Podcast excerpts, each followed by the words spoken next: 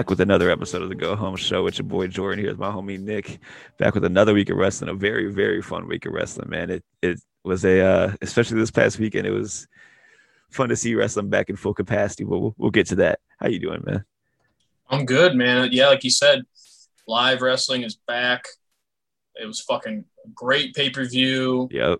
Just a great, great show for AEW, and um, which is like it feels like a sign to come of the other companies too. I guess every, every other company we watch. Yeah, definitely. I guess there's only like two or three, but but yeah, I uh, had a rough weekend myself. Uh-oh. Other than that, yeah, I had food poisoning. Not good. I was on the toilet for most of the time. hate to see it, man. You hate, Yeah, to, hate see, to it. see it. God damn it. How about you? How's your weekend? Uh, what did I do this weekend? I don't think I did anything. Uh, they just hung out at the house basically. There Uh, you go. caught my practice on Friday, getting ready for the return of shows. Oh, But nice. besides that, just just hanging out, man, watching some wrestling. there you go. There you But- go. Well, before we get into the in-ring wrestling, there was some uh, big uh, discourse, I'll say, over the over the past week about some rumors that came out in the Observer that uh, Meltzer reported that Nick Khan from WWE, who was like the second in command to Vince McMahon right now, he's like the president of WWE basically, has been in talks with New Japan Pro Wrestling, and the talks are, were started as a deal where Daniel Bryan, Brian Danielson, whatever you want to call him, wanted to work with New Japan. He wanted to work other places, and they just kind of started trying to broker that deal as a uh, bargaining chip to get him to resign, which it doesn't seem like worked because uh, not not only did they want that, they wanted to be the exclusive um, company partner for New Japan. So no more Forbidden Door, basically, is what they wanted, and the Forbidden Door himself, Tony Khan, has something to say about that. I'm sure by now, if you're listening to this, you heard, you saw his promo that he cut outside with Tony Schiavone. He said, "You know, I was reading the Observer yesterday, and I saw some weird stuff. It said Nick Khan, you've been talking to New Japan Pro Wrestling. That's funny because you must have talked really fast because I just had." I had an IWGP US Championship match on my show a week ago. I have the IWGP US champion right now, and we have more plans, more plans, and I'm the forbidden door. So nothing comes through me. And you know, there's only room for one con in this business, which I love. You're just basically burying them. And in the post media scrums after Double or Nothing, Tony Khan, I don't know if you heard this, but he spoke and said that he talked to New Japan before he did that promo and asked if it was a good idea, and they told him like, it's good to go. So it don't seem like that talks with WWE and New Japan went that well. I guess not, because I'm sure. I don't know. It, it seems like it almost seems like Vince is setting up for a sale. Like he, it almost maybe not Vince entirely, but it almost seems like he's setting it up for when he retires or dies or both. Yeah. I guess I'm not wishing for that, but um, maybe retired. But it seems like he's setting up for maybe Khan or somebody else to take over when he goes. It almost seems like they Absolutely. did this Peacock deal, Yep. yeah, that, that type of stuff. it seems like right as of right now, Nick Khan will be the second in command, which is kind of crazy. Like, Right. how how would you feel if you're Stephanie or Triple H or Shane that this dude not a part of the family, just he's second in command out of nowhere? right. And then he yeah, exactly. And then that's what it seems like it's going to be is somebody that's not one of those three Yeah, owning the company, unless Vince. Uh, I don't know. Can he do that? Can he just be like, "Hey, write it into a a, a will or I don't know, will, but something business wise where I want my daughter or son-in-law or son to be the top person, and I, I don't know. I'm not sure. I, I don't know the business side of it. I'm sure like the, the shareholders and all that also have a say in that. So I guess it's kind of out of their hands at this point, which is just crazy because for for years everybody just assumed it would be one of those three to take over the reins, but the way it's looking right now, it's not looking like it's going to go that direction. Right. And I guess if it was if it was Stephanie, it would also be Triple H and vice versa. Yeah, exactly. So I, I don't know. I guess we'll see what Nick Khan has to do. But uh, if Tony Khan has anything to do about it, he won't be in the wrestling business for too long. So there's only room for one Khan. hey man, money talks. That's hey. for sure.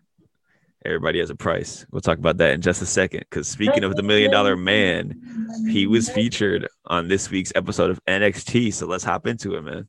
Yes, sir. It opened up with uh, Dakota Kai and Raquel Gonzalez taking on Shotzi and Ember again. I feel like this match has happened a lot of times, but this is fun, fun stuff. Yeah, at least three times it feels like. But yeah, like you said, it's just it's fine. Fun stuff. It's it was kind of the normal formula of their matches though. Like Dakota Kai or Raquel Gonzalez will get in and dominate. Then Dakota Kai will get in, get some offense, and then she'll have to get saved by Raquel, and then just it's kind of been the same. All these matches seem like they've played out the same way for the most part. Yeah, I was hoping that that this led to maybe Dakota, uh, Dakota almost said Dakai, Dakota and her breaking up, and then maybe having a, a women uh, a title match. I kind of your house or something like that, but I kind of hope I don't know. I'm I'm torn because part of me wants them to do the swerve where Dakota's the one to turn and not Raquel, even though Raquel is like the the monster of the group. Mm. I, I would think it'd be kind of an interesting twist on it, just so it's not the oh the big monster turns on the person who's been by her side the whole time. Like it's just kind of passe, but it'll it would still work. But I, I think I'd rather see Dakota as the heel because I think she works so much better as a heel. Yeah, and I would just it's just weird seeing this, like you said, seen this match two or three times already, but now Raquel is the champion. It yeah, almost, it almost is like a side note. It, it seems like because it's like, yeah, oh fuck yeah, she's the champ. I forgot. Yeah, it's interesting see where they go with it. I really like the Shotzi uh, re- like countering Raquel's finish into the eclipse. That was sick. Yeah, definitely. That was, that was really cool. But uh, in the end, Shotzi and Ember get the win after pinning Dakota, and after the match, Raquel just destroys Ember Mood. Yes. and, and, then, and they also destroy Shotzi, uh, power bombing her into the barricade twice. It's just brutal. Looks like they're setting up for Shotzi to be off TV for a little bit. At least that's the the vibe I got from it. Yeah, yeah, same. Which I, am not mad at. I, and doctors and shit. Yeah, I'm, I'm not really. Uh, I'd rather see Shotzi go away from this thing with Ember and break out on her own again because I definitely prefer her as a singles as compared to a tag team. Yeah, I, I yeah, Shotzi and Ember. It's it felt like they were almost not forced, but it was just like put them together because they're both they have a weird gimmick, but it, it ended up working better, I think, in the end. Yeah, it did. It worked, but I don't um, know. I feel like it's one of the more bet the more better, more better. Hmm. not the not the words I was looking for. One of the more uh, entertaining tag women's tag teams uh, in the division in NXT at least. Yeah, for sure, for sure. I just I don't know. I think it kind of got a little to a point where they were doing some like just like corny promos and. Yeah, yeah. I mean, yeah, they're still going to do that for sure. yes, that's pretty true. But with that being said, next we got a uh, Tommaso Ciampa promo calling out MSK. He basically says, "Hey, Grizzled Young Veterans took us out, so you didn't really beat us. You guys won round one, but we and we won round two. So when the third round happens, hey, you better be ready for it." and he says he's Thatcher said he's going to enjoy breaking their limbs. Something about a man that missing missing teeth it just makes it extra scary. One hundred percent. He's a terrifying dude. Like a Nick Gage. Yeah, exactly. Toothless Timmy and Nick Gage, both MDK. I'm, I'm I'm declaring Timothy Thatcher as MDK. Oh fuck! All fucking day. That that'd be. Imagine Timothy Thatcher against Nick Gage. Fuck. That'd be sick. That'd be insane. Speaking of an insane match, this next match was just brutal. Pete Dunne versus Bobby Fish. They beat the hell out of each other. Every match Pete Dunne has, it looks like it hurts so bad. Yeah, he's, he's just, he's for sure stiff. Like he's um he's like a, a, his own breed almost. I feel like absolutely. He's just he's the most brutal wrestler to watch. I think like definitely with all the joint manipulation and all this. It just some of the stuff just makes you like cringe in, in the best way possible. Like it it's the most believable stuff, man. He just looks like he hurts people. he enjoys yeah. doing it. With the finger snapping and then yep. I think he might have been the first I could be wrong about this one, but he was one of the one of the guys I saw do the you put the guy's hand down with the elbow up and then you stomp stomp it, yeah. Yeah. that was, he was one of the first ones I started to do that too, for sure. With the uh, the whole UK tournament was when I first got scope, exposed to him, the first Yeah. one. But Pete, Pete Dunne, I if it's not Kyle to take the belt off um, Kross, I would love it to be Pete Dunne because this dude's ready for it. Agreed. And he ends up winning this match with the uh, bitter end, and then after the match, Oney Lorcan is his uh second in command, I guess you could say, attacks Bobby Fish, drapes him on the apron, and like stretches his legs over it, and just like it it looked like it hurt really bad too. they, they're just destroying this dude, and I guess they're I don't know where they go with this because Fish isn't going to be teaming with Kyle O'Reilly. They kind of acknowledged that last week, so is he just gonna? Unless Go they back just, out. yeah, I don't know what they're doing there, but it- was be weird to see both like to see these that the same essentially the same um aftermath two back to back you know what i mean Yeah, two two injury angles. yeah exactly exactly Definitely very strange. But then we get the best thing on NXT, man. Hit row. Swerve says he's gonna keep be having a uh, very close eye on that NXT championship match. He's, he calls out everybody basically. He says Bronson Reed, we're ready for you. Top Dollar calls out uh, Legado and MSK says whoever wins y'all match, we're next. And then Ashante the Adonis, he calls out Kushida. He says they're gonna have all the gold. I would love that. I, I, I would not be mad at that at all. that'd be dope And then B Fab can go against uh, Raquel. I don't, I don't know. I don't. I've never seen a B Fab match, but she got the Mm. look. She she can talk. That's all I care about. there you go I love Hit Row, man. It's so cool. it's just so cool. yeah they're for sure like the next like faction the next cool like the next undisputed era essentially yeah, exactly. They're definitely going to take over the reins as like the top faction in NXT. Yep. I'm all here for it. And then we get a match between Zayda Ramier against Mercedes Martinez, and Zayda Ramier shocked the world before, but it didn't happen this time. She she didn't pull out the miracles that she did against uh, Toni Storm. Mercedes wins with the uh, air raid crash. Pretty fun stuff here. And after the match, Mercedes Martinez is like celebrating. Basically, music's going on, and then the lights go out, and they come back up red. And then it's uh, Tian Sha on the screen. Lights come back on, and music's still playing. But uh, Mercedes looks down, and she's been marked. She's a. God. She's a mark. so mock You know where that, Yeah. that phrase comes from? taz that's where i usually that's why i'm like mocking taz calling uh conrad a mark But do you know like the, the like where the phrase mark comes from?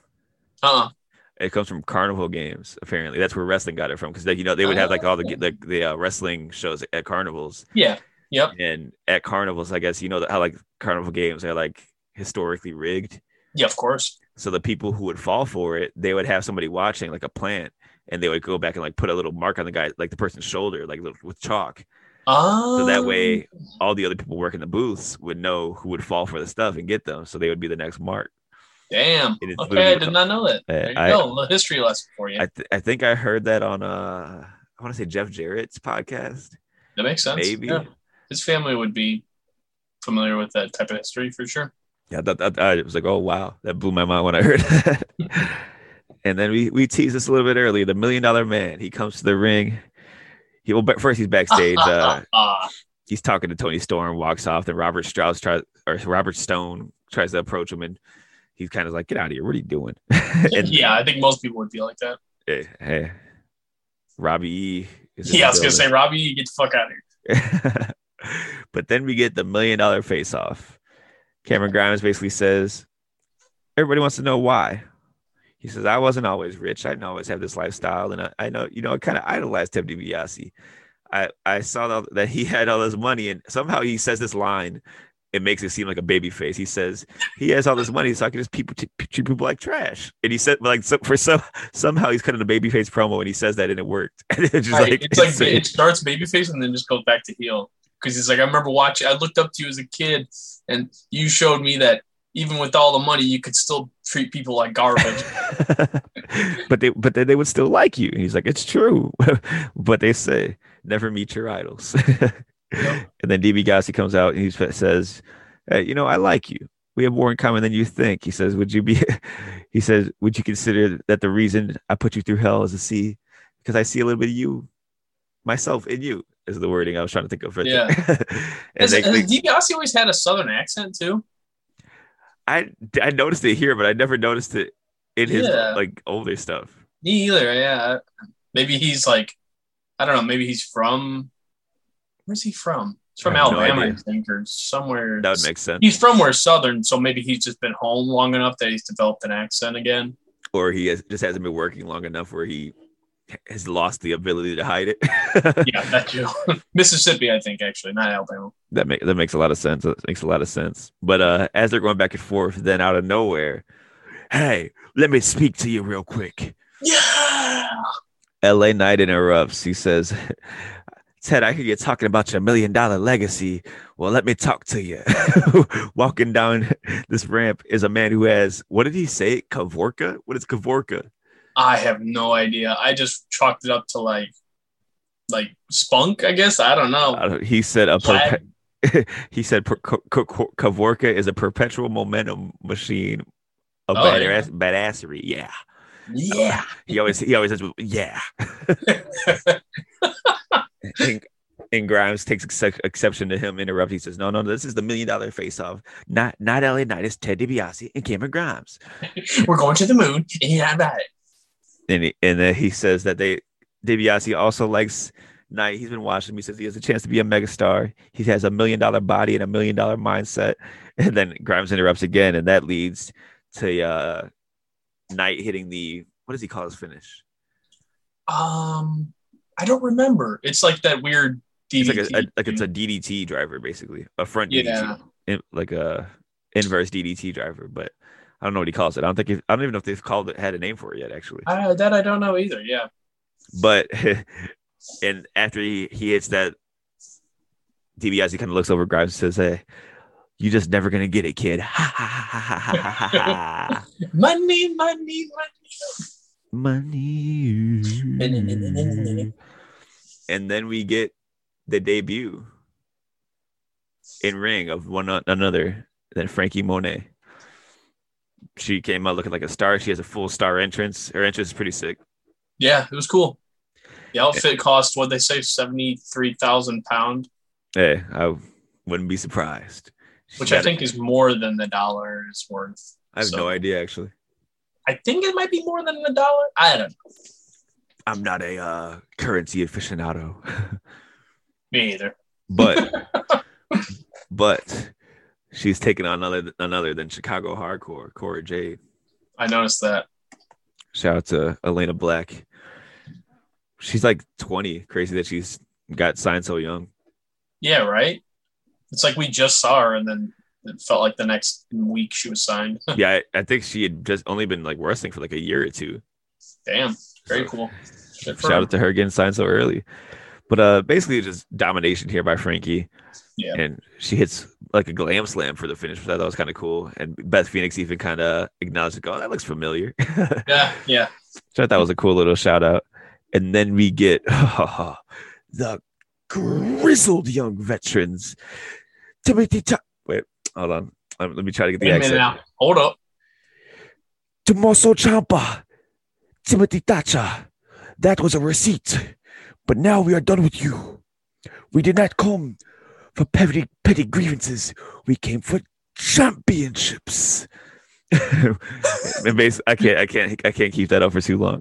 You're doing good. Oh, hey, I, hey, hey. Yeah, and I've been, I've been practicing in the mirror every day Yay! just for this moment, Practicing in the mirror. for this moment. But he ba- basically, a they, like this. it basically says that they're the the champions that this division desperately needs and when when he uh when it's their time it's they're gonna close the curtain because they are the grizzled young veterans here it comes Here it comes. soon to be recognized as NXT's number one Number one. hey I love the grizzled young veterans man they're so good Yeah, I never heard that promo either, for sure. and then from from one person from across the pond to another. Hologram walter. Who looks like the dude from uh power rangers. You know what i'm talking about? Yeah, Zordon, yeah. zordon walter. Tells imperium basically says hey y'all need to pick it together get it together. What have you guys been doing? You're losing to breezango and Right. you need to remind them why the mat is sacred. Couple jobbers. I, I don't, I, why is Walter a hologram? I don't know. Uh, yeah, it's like he's like uh, Charlie from Charlie's Angels. He had to come in and like give them the message. It's like, exactly. why, why aren't they like? Why aren't we with you? Like, why are we stuck over here Yeah. fighting? Why are we wrestling Breezango? We should be over there with you. They, they just gotta make sure that the U.S. knows the mat is sacred. I guess I don't know. It's gonna be a while. and then we get a uh, celebration here from Bronson Reed celebrating his victory of from winning the North American Championship. Just kind of telling his whole story. Good stuff here. How he's been fighting for 14 years, falling back, falling down, getting back up. All this, and he had all these doubters, but he had to work and grind it out, and he finally made it. And then Legado oh, del Fantasma comes out, and Santos cuts a, cuts a really good promo here, and he says, "You know, I'm looking at that title, and it says North America, and that just doesn't mean." The U.S. That rex- represents Mexico, and when you think about Mexico, you need to speak about me, which I thought was like a cool way to twist that to get him involved in North American title scene because I think him and Reed will put on a banger. Oh, absolutely, definitely. There's a, a uh, funny line from Joaquin Wilde. He said, "What about Canada?" He said, "Oh, we we realize we decided not to talk about that." it's kind of Damn, hey, Kenny Omega and Jericho are pissed. You better get Lance Storm out here, put on put on the Canadian maple leaf or I could be called it. serious for a second. dude, man, so good. Lance Storm, underrated, man. Yeah, he's great. Had a fucking A plus rat tail too back in uh, He his rat tail was barely insane. legal 1997. insane. It was But uh, blonde too. yeah, he, hey, him and uh Frosted Impact- rat tail. Impact players, man. Him and Just right. Incredible. Great Yep. tag team. Great tag team. but this basically ends in a face off where MSK comes down to make the save. So I guess we're gonna get a six man eventually with MS. Let me think of something. Let me think of something. MS Colossus Oh, against uh LDF. See, that was off the dome too. Nice. nice. I just had to take gave me a, I needed a second, but I, I got it. I got there. I got Give there. Just give him a second. Back up. Back up. If I could be serious for a moment. yeah. Speaking of serious, man, we got a seriously very good main event here. Oh NXT, yeah. NXT Championship. Karrion Kross and Finn Balor beat the absolute hell out of each other, man. This was brutal stuff here. Um, this is another match where I think you gotta. There's gonna be a lot of these on this episode. I'm just uh, warning you. Yes. Yes. We're so trying many- to keep it, you know, under two hours, people, with all the shows that we watch. and just there's so many matches where I can't even go through all the moves. So I'm just gonna go through the, the main spots. Uh, I really liked, every, dude. How brutal is every Doomsday Saito that Kross throughs? The one, the ones in this one were, were absolutely disgusting though. like, were, Yeah, and uh, it's crazy, man. Like he is so good, and I think Balor and Balor's so good. So like, yeah, it's almost like I don't know if it's if it's all Kross or Balor's just selling it, or he knows how to. I don't know. I mean, Balor's not a big guy either, so yeah, absolutely. You know. Yeah, but they look fucking gnarly. They look na- They look like they're breaking breaking neck. So, for real. Exactly. It's crazy. it uh Balor, I don't know. I'm trying to think of who else before I say this. I think Sheamus and Balor, they bruise up and like welt up the best out of any people in wrestling. Just because like when they get hit hard, it like Mhm. the, the mark stays on their body really well. Yeah, is- yeah. Sheamus makes sense for sure, just because how pale he is. Yeah, something you can't teach, like something that just, just has to happen naturally, but it works really well. Because there is a one point where Kross booted Finn in the back, and there was just a boot print on his back, and it looked Ooh. like it hurt so bad. Damn. It's brutal stuff, man. But the finish comes here, man, where he hits a uh, clothesline, I think it was, forearm to the back of the head. He stomps Balor's head and puts on the Kross Jacket, and Balor passes out. And that's it. Ref calls for the bell. It's, it wasn't a tap out to pass out, which I love. Keeping keeping uh, Balor strong, and I think, I think that's Finn Balor's last match in NXT. Because what else? You think? What else does he do? I don't. Yeah, I don't know. Yeah, he he he has to go back to the fuck. I don't know main roster. I guess. I think that might be his. I, I think that what I don't know if is there anything. Walter? I mean, they could do Walter, but I don't know. They haven't really mean, been. They'd be fucking stupid not to. But yeah, I don't, I don't think they do. But I, I don't know. Which is who very knows? unfortunate. Very very unfortunate because I would love to see that, but I uh, thought they were good. They were hinting at that before the pandemic. So maybe that match was booked for before the pandemic. Oh, see, there you go. I, I didn't, but I don't know. But this match was the best match on TV of any other show that I saw. Yeah, on, on regular TV, definitely. Um, I have a question for you. What when at what point did they start doing the thing? Because growing up, at least my generation, and in your generation partly as well, it was also it was always like this thing where you'd put a submission hold or a choke on a guy, and then the ref would do the ten count. You know, the the or that was it ten or five or three with the hand? That's three, yeah, the hand up, drop it. yeah. I ne- you never see that anymore. It's all just that's it. He's done. Ring the bell. I think with the popularity of the UFC, I think that's where they, they kind of. Mm, okay, I didn't even think of that. That's yep. That's it for sure. it's just kind of like a thing where, because before ECW, I think nobody even tapped out. Like that wasn't a thing that happened. It was always the ref stoppage. Gotcha. Like tapping out start, was a thing that started in like the '90s, Yeah, yeah, like mid '90s, early '90s. So yeah. It, it it makes it makes more sense for this, like for the modern day, to do that for sure. Like it Yeah. makes more sense in general. Um, but I just don't. I just remember them always doing that with the hand thing, and then of course on the last one, like The Rock would always like, uh, uh, like he's like Hulk Hogan. Ah, Yeah. I'm still got- yeah. So yeah, it's just weird to think about. But yeah, this is this is fantastic, man. loved it, man. I loved it, and I think I think it's makes more sense because I guess they they did they did do the pass out thing before, but that was more like. I mean, like like the Brett and uh Austin. Brett and Austin, yeah, at 13. But that's what that's what everybody compares it to, um, to that. But also, it it makes sense to save a tap out for like a moment where tap out or saves the guy to make him not look as Weak, weak, yeah, I guess, for getting absolutely. a loss like Balor would in this case. But yeah, I, I don't know if this if that if this is necessary. They, they rarely, I feel like they rarely did it um back then, so that's why it stuck. That's why Austin and, and Brett stuck out absolutely. back then, and then with the blood too, obviously.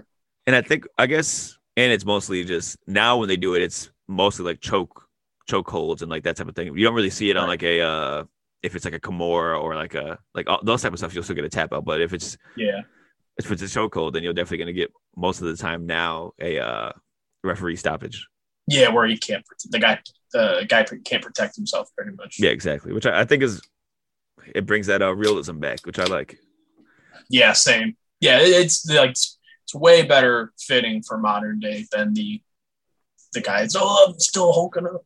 Exactly. So But yeah, that was NXT for this week, man. And like you said, probably definitely the best, the best in ring match on uh regular TV. But Yeah. speaking of TV, let's go to uh Thursday night. Impact Wrestling opened up with Violent by Design in the ring, basically saying yeah. that change happens and change in Impact Wrestling was by their design, which I love that. Love that. That's right? nice. It's really Get cool. And then uh, ICU himself, Sami Callihan, the the hacker, makes his way to the ring. He says, "Ever since that dummy Kenny Omega came to Impact, he's seen nothing but a bunch of bull crap," which is such a ca- such a time a Sami Callihan line, like a bunch And that raspy crap. ass. A bunch of bull crap. like that. Just that that just you can when you hear that sentence, it just makes sense coming out of Sammy Sami Callihan's mouth. He always sounds like he's been screaming the night before. hey, he probably was. Sami Callihan is very unhinged. yeah. Hey, that's Jon Moxley's game, brother. Hey, but he basically he says that if Moose doesn't get it done, then he's gonna be the one to get it done. He says, "I want that title shot, no matter what. It's got to come to me." And basically, we get uh after that Moose comes out, he says, "No, you need to stop talking because after after against all odds, it's not gonna be any any any of your business because Kenny Omega is my business and I'm gonna take care of it." And then, uh, of course, the Good Brother come out to attack and they lay them out, and that sets up the main event for tonight.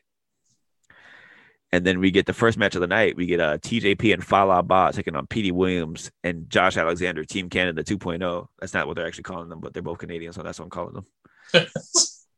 And and uh, Team Canada lost here after uh, TJP had the Mamba Splash on Alexander, which sucks because he's the X Division Boo. champion. Boo! Don't pin the TJP. champion. And then Boo, TJP. Boo. yeah, absolutely. and and then we got an absolutely Matt, like really, really, really good promo here from W Morrissey, man. He says everybody everybody here is basically really, really happy and excited that he's here when the calendars are rolling. But be- behind the scenes, everybody's always going to turn their back and bury you. And he even drops a line in here about how the fans say they love you, but when it push comes to shove, they'll turn their back on you too. He drops a line about the the guy who um, posted the video, the YouTube video of him having a seizure at a show. Like he it, it, he went like real life with it. That it was really really good. He says nobody c- contacted him in three years after they saw that footage. They tried to blackball him, but now he's back and he's going to prove people wrong. And damn, it's been three years since he had that seizure. Yeah. Holy shit! It feels it, like last year or something. It, it was really good, man. And then uh, he's he's kind of runs down really really Swann. Wow, really Swan, Rich Swann and Willie Mack. and then basically right after he says Rich Swann's name, Rich Swann comes in, attacks him. That leads to a little bit of brawl. And man, there was a really really good promo though. Nice, hell yeah, love to see it. Love to hear it. I should say. One hundred percent. I he you looks in great shape. He's he's in great shape, so I'm glad he's he's bounced back the way he has. But then we get a uh, Rosemary. It's a one, two, three, four, eight, eight woman tag. I, had to, I, I, had to count it out real quick. Uh, eight women knockouts match. Uh, Rosemary, Jessicka Havok, Tenille Dashwood, and Rachel Ellering. No, wait, it's ten. I, I, I counted wrong again. Ten, ten women. Ah, ah, ah. Let's try that again. Rosemary, Havok, Tenille Dashwood, Rachel Ellering, and Jordynne Grace taking on Deonna Purrazzo, Kimber Lee, Susan, Kiera Hogan, and Tasha Steelz a fun match here. Uh, the face team ends up winning with Rosemary pinning Deonna Purrazzo, which was surprising to me, but that leads to a match that's going to happen at Against All Odds on it'll be next weekend. So it's I think it's next Saturday, which is where Kenny versus um Moose is happening. So Moose. That'll be interesting. Moose. That'll be interesting. But uh Impact always runs their their like specials against UFC fights that I'm watching. It's infuriating, infuriating. Like they like they don't do the paper. It's gotta hurt their business too. Like it's gotta be. sure does because you know I, I, mean, yeah. I'll have like the Impact thing up on my phone, but I'm watching the UFC on like the TV. right, especially got money. You know what I mean? Exactly, but hey, I guess they they they're those are like the Impact Plus specials anyway, so it doesn't really matter too much, too much. But then we get uh Scott D'Amore in the locker room with TJP and Josh Alexander, and he books a uh, 60 minute Iron Man match for next for this upcoming weeks, uh, ex- before the Impact, which is like a like their little pre-show they do, but it's gonna be Josh Alexander against TJP in a 60 minute Iron 60 minute Iron Man match, which th- that should be really good. With uh everything aside from yeah. how we feel about TJP, that's that'll be a great match, wrestling wise for sure. Exactly, and then we get uh, a little update on Matt Cardona. Apparently, he's uh, being treated with a fractured orbital bone. I, I, don't know if that's like gimmick or not. It says is that Nick Gage related or not? No, but that is that kind of does relate to this weekend with Warrior Wrestling. He's supposed to be wrestling Sam Madonna, so I'm hoping it's just a like a work because I oh shit. I hope he's not actually hurt, but I, I guess we'll see. Oh yeah. And then the next match we get is a uh, Decay, Crazy Steve, Decay being Crazy Steve and um, Black Taurus taking on jo- Johnny Swinger and Hernandez, which is just that's a teaming if I've ever heard one. but uh Decay picked up the win here. Fun little match. And then the main event, man. Moose and Sami Callihan taking on the Good Brothers. And The Biz Cliz. The Biz Cliz in, in business. And they uh pick up the win the they pick up the whiz with the magic kiz. There you go. on Callihan they they hit Calla his with the magic kiss. I the love one, it. Two, and they got out of there.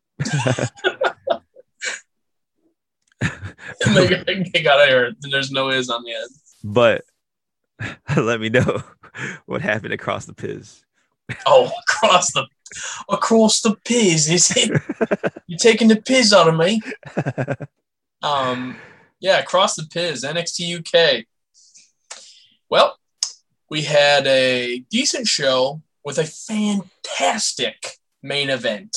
And when you hear who was in it, you're going to be like, huh? Okay. But stay with me. But, anyways, opening the show, we got uh, your boy, Nathan Frazer. Oh, let's go.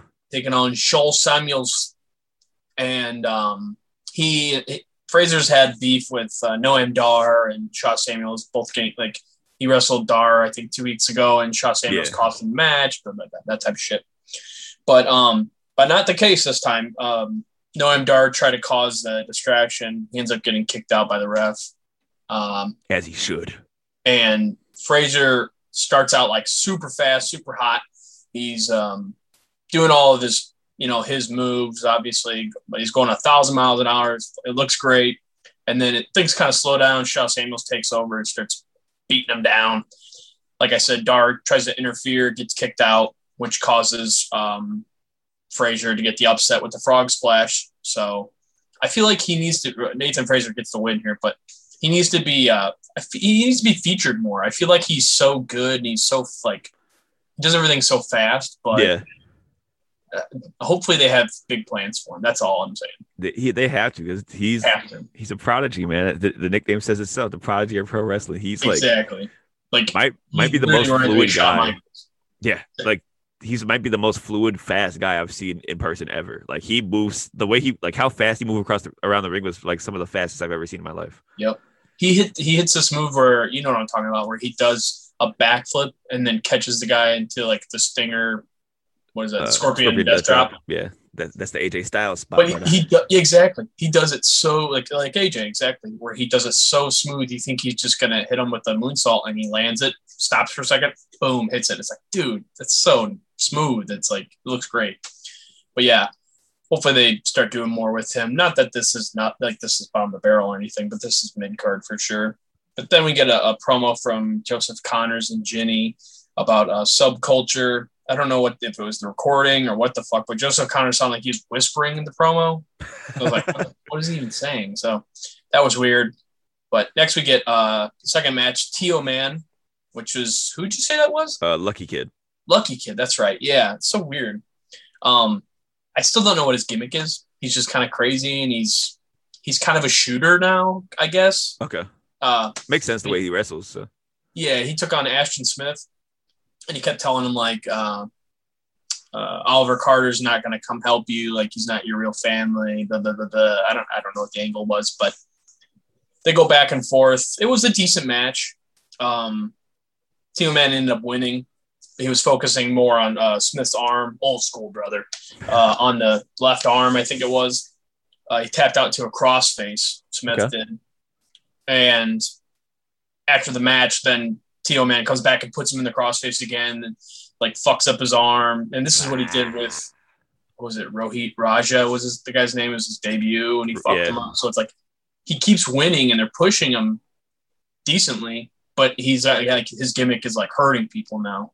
Okay, Which in NXT UK, it's like if your gimmick is that you hurt people, you're eventually going to get to a guy that like a fucking Walter or uh, you know somebody that you better like he he's not on that he does that's not really his gimmick as far as like being a shooter that in that way it's weird so um but yeah they're pushing him so there you go but uh next we get Kenny Williams against Andy Wild you know him never heard of him. I don't think.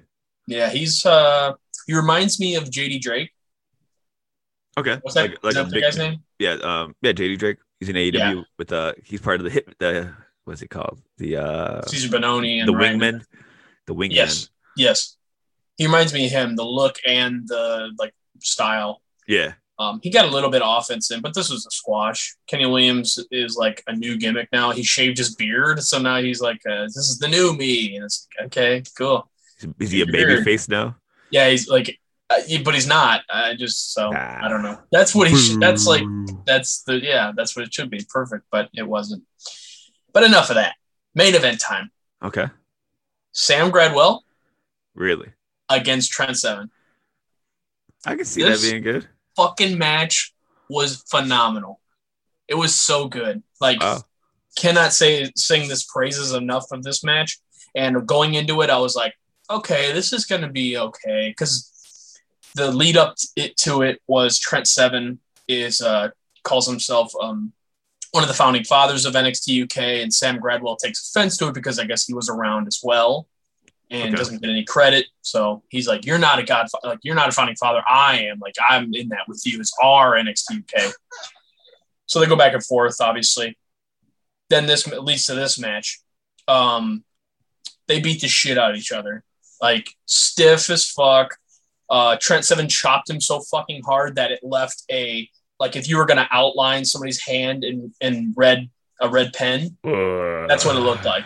It was just gnarly. Like you could just perfectly see the fingers. You can see everything.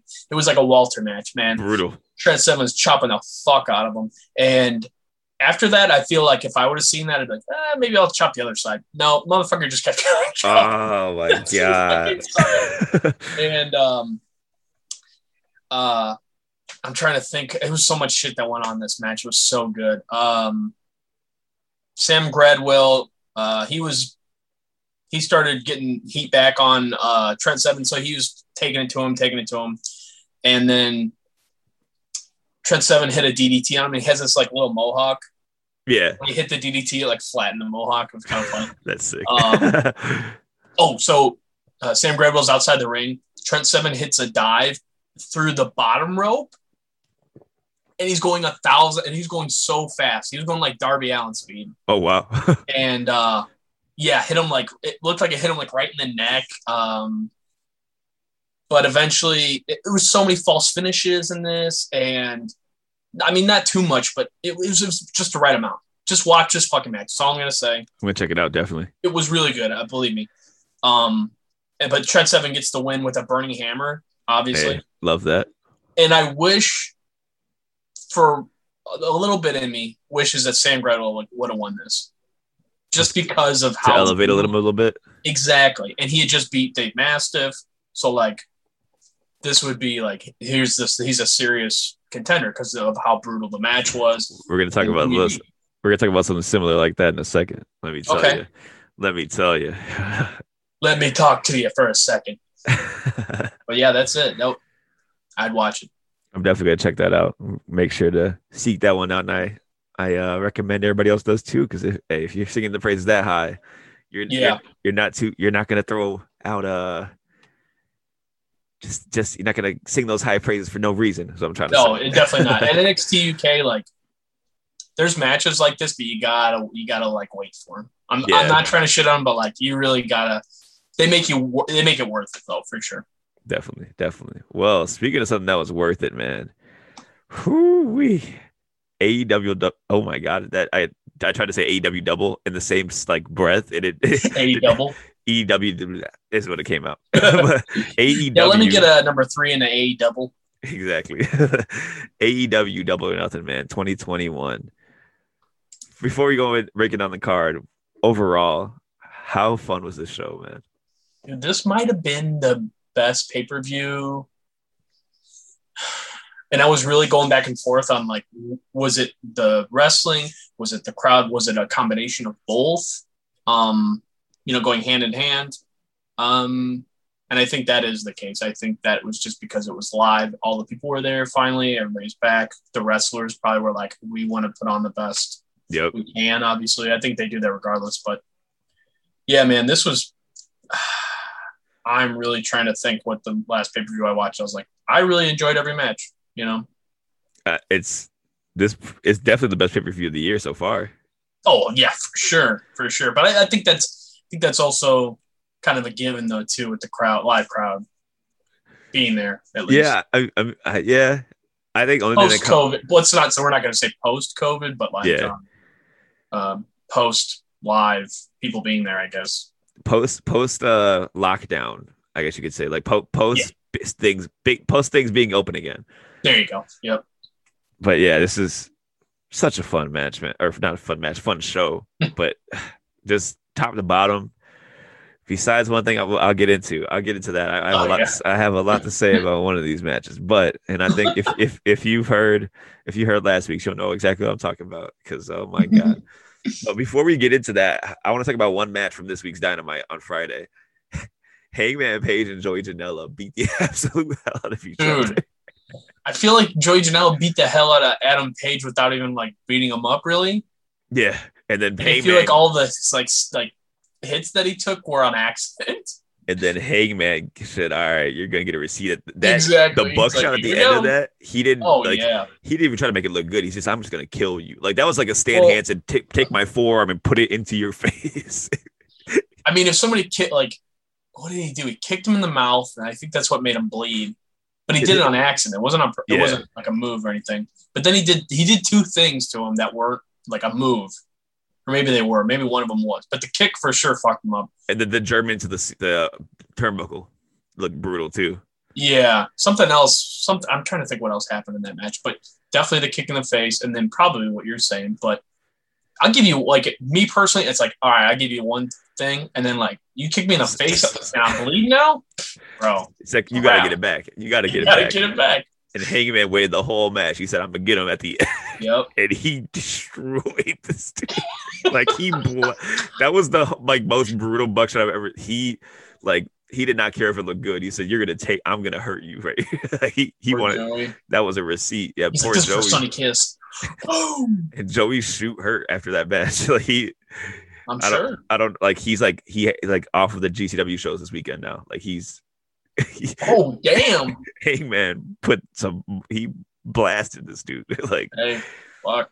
it. There like. I I watched a gif of it a few times and it like ouch. It's just ouch. But man, let's hop into AEW Double or Nothing, man. Let's start with the, the buy-in match. NWA World's Women's Championship. Serena Deeb and Riho. Whoo wee. What, what a way to start, man. Jesus. This was It, just this really sets that, and I, I had to go back and watch because I had missed this match, and you, you were singing its praises. Um, for me to go back and watch it because usually the case with the pre-show match, I'm not trying to shit on it, but I think I think WWE is kind of brainwashed, at least me, yeah. thinking that the pre-show is like, oh, this is the one that this is the match that you don't really have to watch it, but Yeah, exactly. this was worth watching, and this set a precedent for um the whole show. the rest of the show. Yeah, exactly. Man, it was so good. Like the fact this was on a pre-show, it, it shows you how good the rest of the card was going to be. Because man, did they pull out everything here? This was the false finishes to like. There was so much like I was, I, I was fully believing Riho was going to win at some point. She hit like a disgusting double stomp to the back in this match, which Yeah. like, and, and then there was one spot where she goes for a double stomp on the apron, and, she, and Serena Deeb moved. It looked like her knee like buckled in the nastiest way, Riho's, and then Serena just kept targeting that the whole match. And she hits, I don't even know how to describe this. It was like a double dragon leg whip Yes. off the top, like off the middle rope. It looked like your knee would explode. Like, how do you? Yeah. Could I? he was like for sure heel in this match. It was Oh, like yeah. full heel. So yeah, I thought the same thing. I, I kept thinking that Riho was going to win at some some points. Yeah. it was this was just awesome stuff here, man. Um, and the finish I thought was great, and because she hits like an inverted dragon leg screw, and then grabs her in the uh, deep tox, which is the, like the clo- clover leaf, basically, and she slams her knee into the mat so many times, and then Yeah. crank. And the way she cranked it back was, Oh, she was like, "All right, it's going to touch your head." yeah, her the her foot touched her head. It was It definitely did. Brutal like, stuff, man. God." Absolutely brutal. I loved it. I loved it. great. It's of course, like so. Of course, Serena Deeb picks up the win after destroying Riho's knee. Yep. And then let's move on to the main show. Starts off hot here, man. Hangman Adam Page, the man who destroyed Joey Janela, taking on the machine Brian Cage, who comes out in full Terminator mode. He has like the full, like the half Terminator face that he's used on the Indies a bunch of times and uh, in an Yeah. Impact. Very dope. And The they sun said, ain't even gone down. no head head and they said all right sun's not down but we're going all out man this is they started off this show so hot Be- within like two minutes i look i turned my head and they he's already hitting a uh, inside out suplex to the ramp which hangman bounced off of that ramp. It looked like it hurt so bad. Like Yeah, definitely. because that's not like it's not like it's that's not like a mat where there's like cushion it's just the ramp and he fully bounced and it looked like it hurt so bad.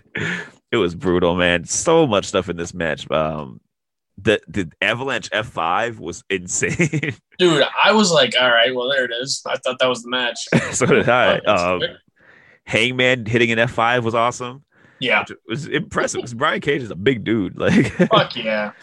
uh, That's all muscle, baby. Exactly. Um, so much stuff here. Uh, German suplex into the power bomb, into the buckle bomb, into the lariat, into the spin out Liger bomb for two. Oh, that one got me. I thought that was it. Like, Yeah, I was I was like, how is that not it? I'm like, what the fuck else is gonna take? that's Hangman. But so, so then, and then uh, Ricky Starks and and uh, Hook come Hook. down.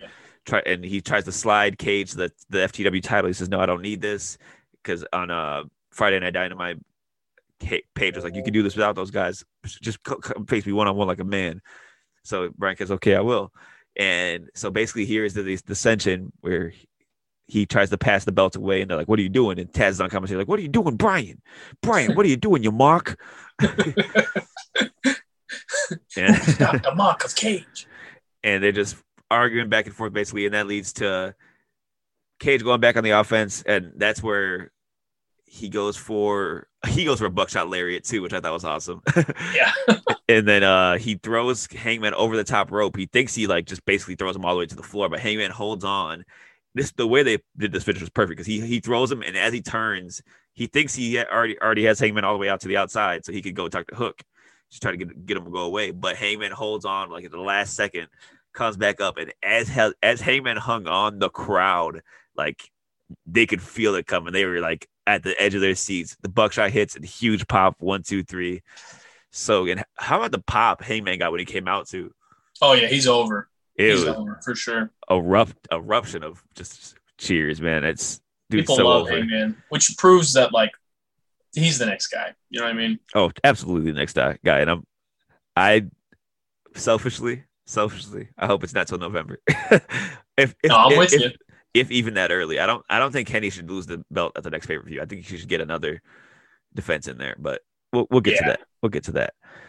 And then, man, speaking of over, Jesus Well, he he does have one. Well, yeah, he does. Well, after we'll see it, and we'll get into it in this show. So he does have one more defense, yeah, but I, and then I guess one more after that. I, I, I think I don't know. I, I want I don't know because once he drops the AEW belt, then all the other belts kind of just become irrelevant. So you Oh, would they think have to. you would think, think- they want. I don't know. Yeah, I don't know. I don't know which one goes first. I feel like if one goes, they all the rest of them have to start going. Yeah, so it's it's it's a very tough situation. It'll be interesting to see how they do it. How they do it. But with that being said, man, they they started off hot and they did not get any any uh, cooler here because they go to the the World Tag Team Championships. The Buck versus uh, the the Wild Things, what I'm calling them. The wild Moxley- things, yeah. Oh, it John was going wild for Kingston. sure. dude. Their entrance had me so fired up. they come through the crowd. John Moxley's just throwing chairs, losing his mind. Drinking beers. He he's supposed to Sandman drinks a beer, smashes on his head. They come out to the whole crowd singing "Wild Thing" along with them. Eddie Kingston's just like, this guy's fucking nuts. I love it, man. Dude, so good. And uh, they attack the Bucks during the streamers, which I thought was perfect. Like yeah. and, and they just immediately go at it. Uh, they hit Cutler with the um the violent crown is what they're calling like the, the um the thing that we said that they probably wouldn't do anymore because it looked like it killed people and yeah it looked like it killed Brandon Cutler. So What's that called again? It's called a half and half or It's something. a half and half, and then they, he and Moxley hits the lariat on him, which That's right. my like. I, I said it last week. Moxley has to kill the person with the lariat for it to look good, and Brandon Cutler, sorry, bud, but he gave it to he he definitely gave it to your him. damn luck? The man has like five broken bones in his face, and he still took that, which is insane. That's He- nuts. he had like a broken orbital, a broken like something else. Oh. But you should not be taking that move. Hell no, because it's like sinuses, all kind of shit. you know? yeah, hey, he- yeah. Just sneezing could fucking pop your eyeball out. He'll die for this business. I'll die for this. it's still real to me, damn it. but man, how good was this match? This is one of those. I'm surprised that you didn't pull the. Uh, there's too much to really. You just have to see the match for yourself line because it's and it's always true when you say it. And it's definitely true with this. This was a fucking like man a plus match because I think this is the best tag team match since Bucks, Kenny, and the Hangman. Uh, uh, I really like Bucks FTR, too. Really? Okay. Yeah, I, Uh, I that's think tough. this Maybe, was maybe because of the crowd for this one. I think I think you might Yeah. it might it might beat that one out. Yeah, I think so too. Uh, it, I don't know. I Bucks FTR was kind of like I feel like it was almost rushed to me. I don't know why I feel like that. I think if, Um, if that match was in front of a crowd, it would have been. It's so hard to look back at any matches and to compare them now with this stuff because like the crowd is True. Oh, makes for everything. Sure. And then I'm trying to like see to if I think it's better than the Revolution match. No, that, that's I think Revolution was better seen. just because I was there, so maybe I'm biased. But It- I think I think watch that match back. It's the best tag team match I've ever seen in my life. That's yeah, it's the best one I've ever seen live for sure, hands down. I, I think like after rewatching it again, like not even from live, I think it's the best tag team match I've ever seen. Like Oh, ever? Yeah. oh it's- wow, It's my favorite tag team match ever. I think. damn, yeah. uh, I mean, like that's hard to argue for sure. not uh taking like TLC. I, I'm talking about like it's just a pure tag team match. Like Yeah, yeah. TLC, I'm not counting because that's like a, a gimmick match. That's like its own like. Yeah, that's a whole, that's a whole different category. But like just a pure t- two on two tag team match. That's my favorite ever of all time. Which is like Yeah, it's got it's up there for sure. it's Absolutely. really it's a damn good match. Um, but yeah, man, this fucking match was so good, and they just did so much. It's, I'm trying to remember everything that they did. I, I was gonna Um, s- I was gonna say this is one where I all just the want to like funny, like not ha, I'm not trying to say ha ha spots, but like all the spots where like they were gonna hit the, the the shield, shield, bomb. power bomb. The- and ah. there was a part where I think it was the Bucks sprayed Mox in the face with the cold spray, And and Mo- then threw the ca- or no, was it Mox that did it? no, he uh, Nick. No, Matt hit him in like sprayed him with the, the cold spray and just destroyed him with it. Like he hit him Yeah, he, so like, hard. He bonked him on the head with it, like like And that's what made him bleed. can. I'm like, oh fuck. Yeah, he, he didn't work it. He he said, I bet Mox is like, you. Eh, hey, if you don't do something to make me bleed, I'm a gig for no reason. So you better do it. exactly. Did you see him gigging though? yeah, yeah, man. There's just too much to call here, but it's so, just so good. Like you, we knew going into this it was gonna be great, but like sometimes I kind of forget how good of a tag team wrestler John Moxley is because like he had the whole Shield run. He's a great tag team wrestler, and it just it showed here because he it was amazing match, man. Um, I'm trying to think if there's anything else. Oh, Karl Anderson and uh, Luke Gallows attack at one point, and Frankie Kazarian comes out, the Elite Hunter. Oh, comes out, yeah. makes a save. I, I love love that. I, I think that'll be really fun. I, I would love to see Karl Anderson and Frankie Kazarian get like a 20 minute match on Dynamite. yeah, would be- that would be great. That'd be a banger right there. So I'm interested to see where they go with that. Maybe they do a TV defense of uh, Kenny versus Kazarian. That I would like that a lot actually, like a TV title Yeah. defense. Yeah, I could see that where he's like, I've gone through everybody and now all that's left is Exactly. Omega. But yeah, we'll see. I think that'd be good. Or even give me a Nick Jackson versus Frankie Kazarian match because Nick Jackson's singles matches are always nuts. Yeah, I feel like I don't think he goes back to the Bucks though. Maybe I don't know. I mean, I'd be fine with that match. for It'll be sure, interesting. It'll be interesting. But man, this match was just so good. But the finish, I loved because they hit. Oh, first off, I, I can't believe I almost forgot this. Shout out to Excalibur for for the call here. They they pick up that when they make the entrance, they had the Dior's that they stole, Mhm. and they hit the Dior's device, the Doomsday device with the Dior in the I hand. saw that. I, I love even- that. Did they say that on the commentary? Excalibur called it the the Dior's device, and I was like, "Let's go." That's I missed that. That's hilarious. I wish Jim Ross would have said it. Imagine Dior, Oh, Dior, you don't know what Dior's fuck it- You don't know what a Dior is, or you know what I mean? I barely know what it is. Hey, Christian Dior, Dior. I mean, all the stores. When it rains, it pours. She like the way. Arr. R.I.P. Pop Smoke. hey, shut up. Hey, But- shut up, Pop Smoke.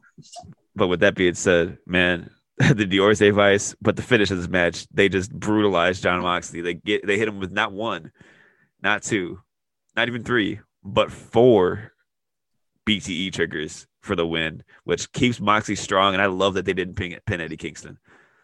I love that. Yeah, I do too. I love And I that. love that he's bleeding too. He's like bleeding profusely when they hit Yeah. that. When they hit that last one, like, yeah, you know, they Yeah. really gave to him.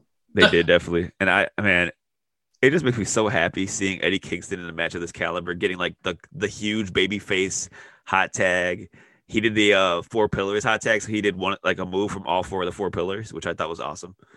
Somebody was wearing the four pillars shirt. It was Ortiz in the uh, That's right. package. Yep, That's right. That's what it was. I Yep, want that shirt. Shirt's sick. That's dope. But yeah, he hit he hit like the uh, Akira Taue, Izaguri, he hit a backdrop driver. He he hit everything. He a shout out to all the four pillars, which are his favorite wrestlers. So that's so cool. Very dope. but man, just so good here, so good. And of course, the Young Bucks retain. Yep. We And knew it. So what what- for as far as um our predictions, we've gotten everything right so far, right? Both of us. Yeah, we both got tho- these right, and then We, late- we had everything. We had the same picks except for uh the, Battle the Royale Battle Royale and something Sting and Darby. Sting and Darby. I think you were. Wait, no, no, no, no, no. Was it Sting and Darby? I, I think we were the same on that. It was Cody. That's what it was. Was it Cody? I think you said Cody was going to win, and I Yeah. said if Cody wins, I. Yeah. We'll get to that. We'll get there. Just say your thought. I told you your your venom inside. oh, uh, it was about to come out right there. I was, I was ready to. Like a red. Oh man, uh, we'll get there. All right, we'll get there. We'll get there. We'll get there. Let me calm at down. your grit, your- grit your teeth. Grit your teeth. but yeah, as of right, I we'll get we'll we'll, we'll do the the prediction run out at the end. But I think Gotcha. We'll, get there. We'll get there. We'll get there. Let me not get ahead of myself because I'm getting fired up right now thinking about that match. But next, we got the uh, Casino Battle Royale. Man, uh, Max Caster out out for in part of the first group. Uh, it's Max Caster, Christian Cage, Powerhouse Hobbs, Dustin Rhodes, and one more person. Matt Sydal.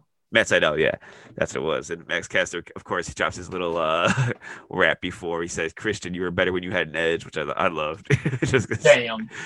and he says something about Dustin Rhodes. Uh, I don't remember what he said, but and then uh, he said, "Sydal, of course, you're gonna slip up," which it's just too easy right there. Yeah. He's like, come on.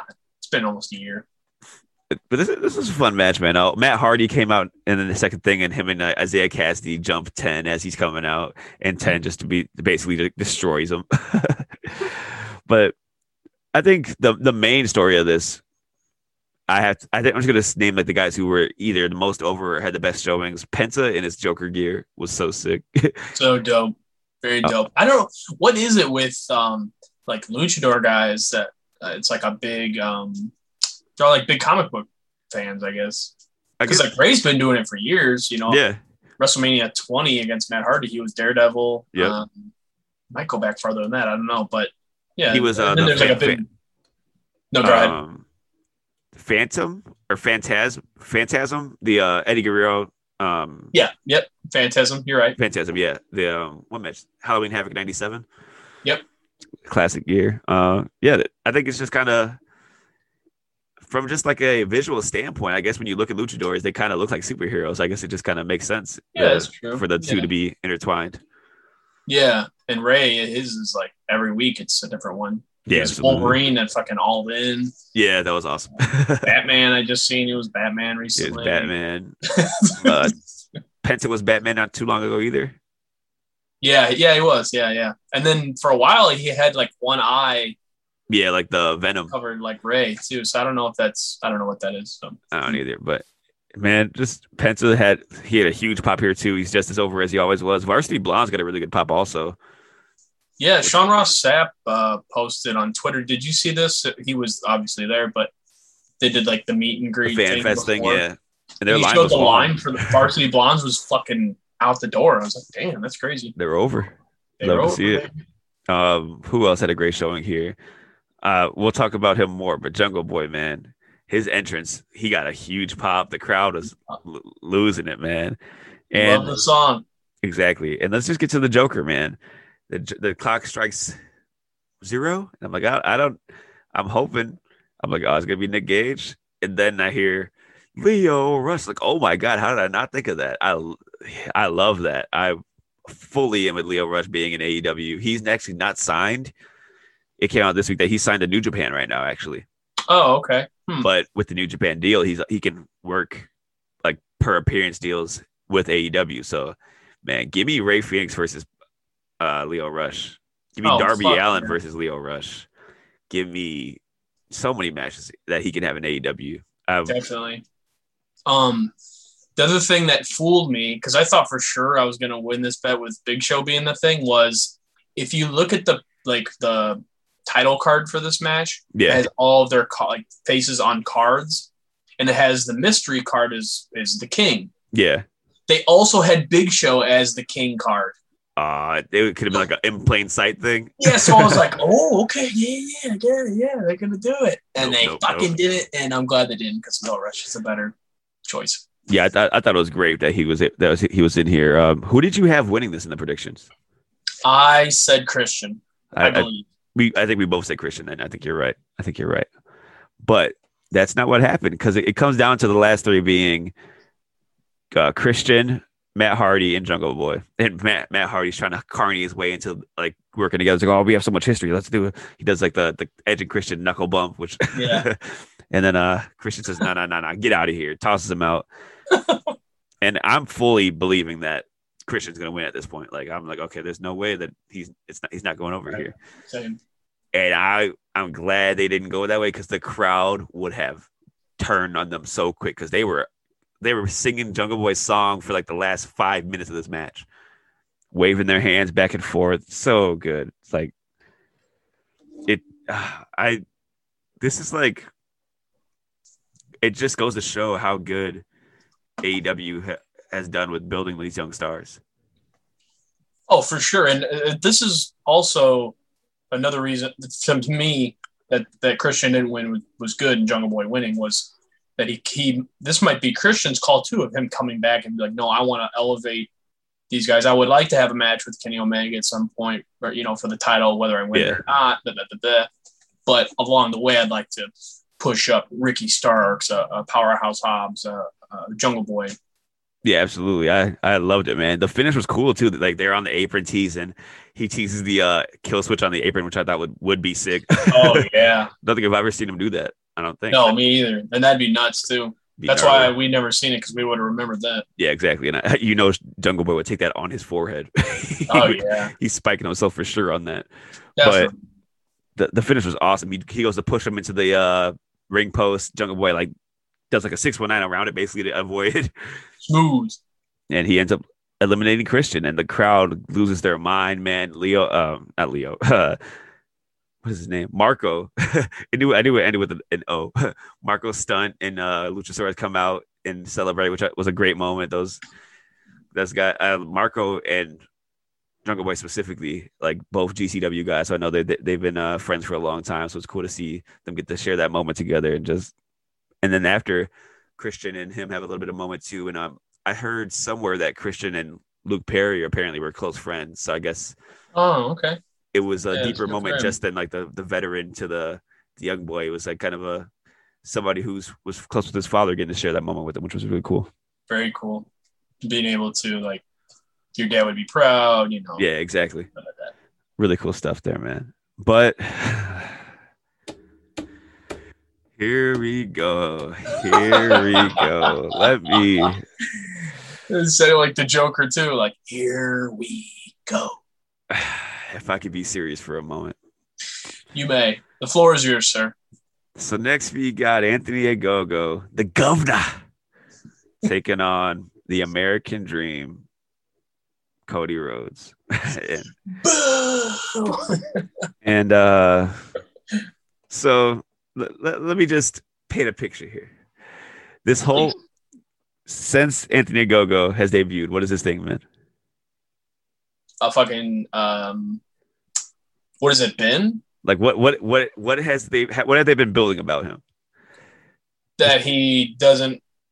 Um, I don't know that he doesn't appreciate America. I guess or The way I'm going, they've been building that one punch. That punch. He has that oh, the punch. power. Yeah, yeah, yeah, yeah. The punch. Yeah, yeah, yeah. he, of course. he, he destroys Billy Gunn. He destroys Austin Gunn. He destroys it's one punch and it's a wrap.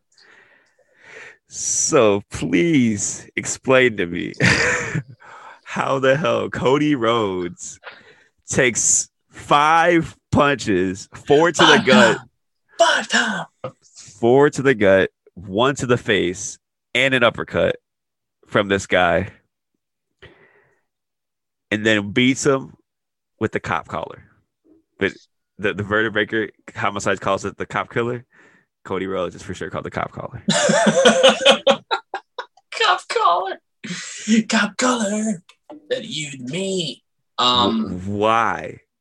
I don't know because I was going from one house to another when this match happened, so I missed it. And I was getting the report from you on it, and it was Pissed. not a pleasing report. So I had to go back and watch it um, after the pay per view. And I was like, this isn't so bad at first. And then once it was like one punch, two punch, three punch, four, and it's like five, I'm like, oh, okay. I'm like, that's that's a little overdoing it. And then he hit the vertebreaker, and I'm like, what the fuck? Why did he even? I've never even seen him fucking. Has he ever done that move? He's done. He's done it, and it's never looked good once. he does not have a good converter breaker. It looks so bad. Yeah, I mean, it's not. It's not a good idea. It's not stupid. It's stupid for sure. It's dumb. And if Cody had to win, if he absolutely had to win, first of all, I don't know why he would win because they're building this guy. He's a killer. He's an Olympic boxer. But Yeah. if he had to win, it should be a thing where Ogogo doesn't hit the punch. He can't get it. And then in the end, Cody's wrestling expertise is what gets him the win. Ogogo making like a rookie mistake. But no, Ogogo was having a good wrestling match. He looked good here. Ogogo's performance here was good. The, like, he he looked like a million bucks. I thought he performed really well. That Olympic slam he hit after the up the punch to the gut was awesome. He had a really good Mhm. frog splash and just why the finish should have been if all right. So here's how I would have had done the finish with Cody with Cody not winning. Cody puts on the figure four, and Ogogo punches this dude in the face. He's an Olympic boxer, and Cody just no sells it. That should be the finish. Cody goes for the figure four, gets punched in the face, knocked out, match over. Like, right. how is that? Like, I can't comprehend how Cody Rhodes and every. How did they think? Yeah, I can take all these punches and it makes sense. when everybody else is Austin Gunn is spitting blood from getting hit twice. Right. Cody Cody gets hit five times and he, he's fine. like right. it doesn't make any sense at all. Like And like he was with the crowd, he was like the he was clearly the baby face with this crowd. Which it was like when you put when you so when you brought this up from the beginning of this angle from from from the jump when he when he gave that promo and I was down the middle on it just because it's like it's Cody I see the passion but then you read between the lines like you did and you pointed out to me I was blinded by my uh my love of a good promo or a passionate promo I guess. I don't even say a good promo.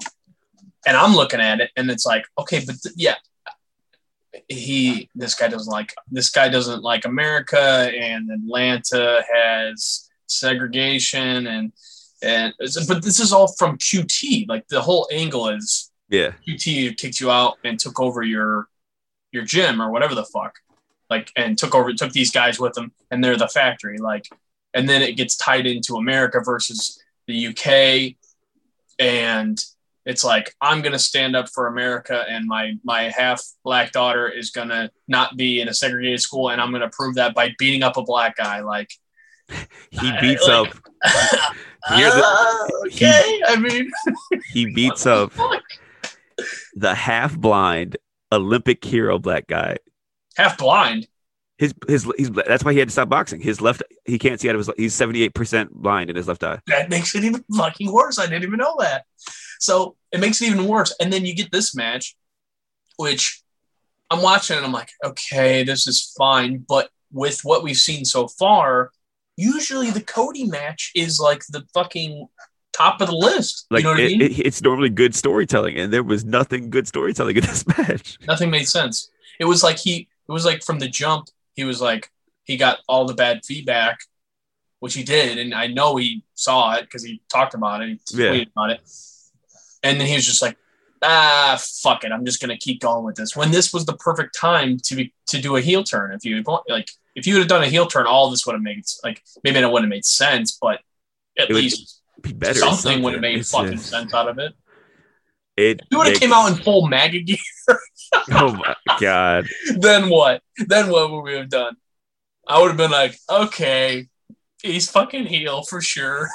I would hate it because like that's not the type of heel anybody wants to see. no, no, I mean, I mean AEW for sure. I don't know how much longer they last after that, but It's if you were gonna go heel, I don't think it gets any more heel than that, baby. you know what it is like the past six months of cody rhodes if you think about it it seems so self-serving. I, don't get it because at the beginning of aew he had all these great programs where he like great storytelling and then since these past six months he's had he just like i don't get it. He has the Shaq thing which was cool. That was sick.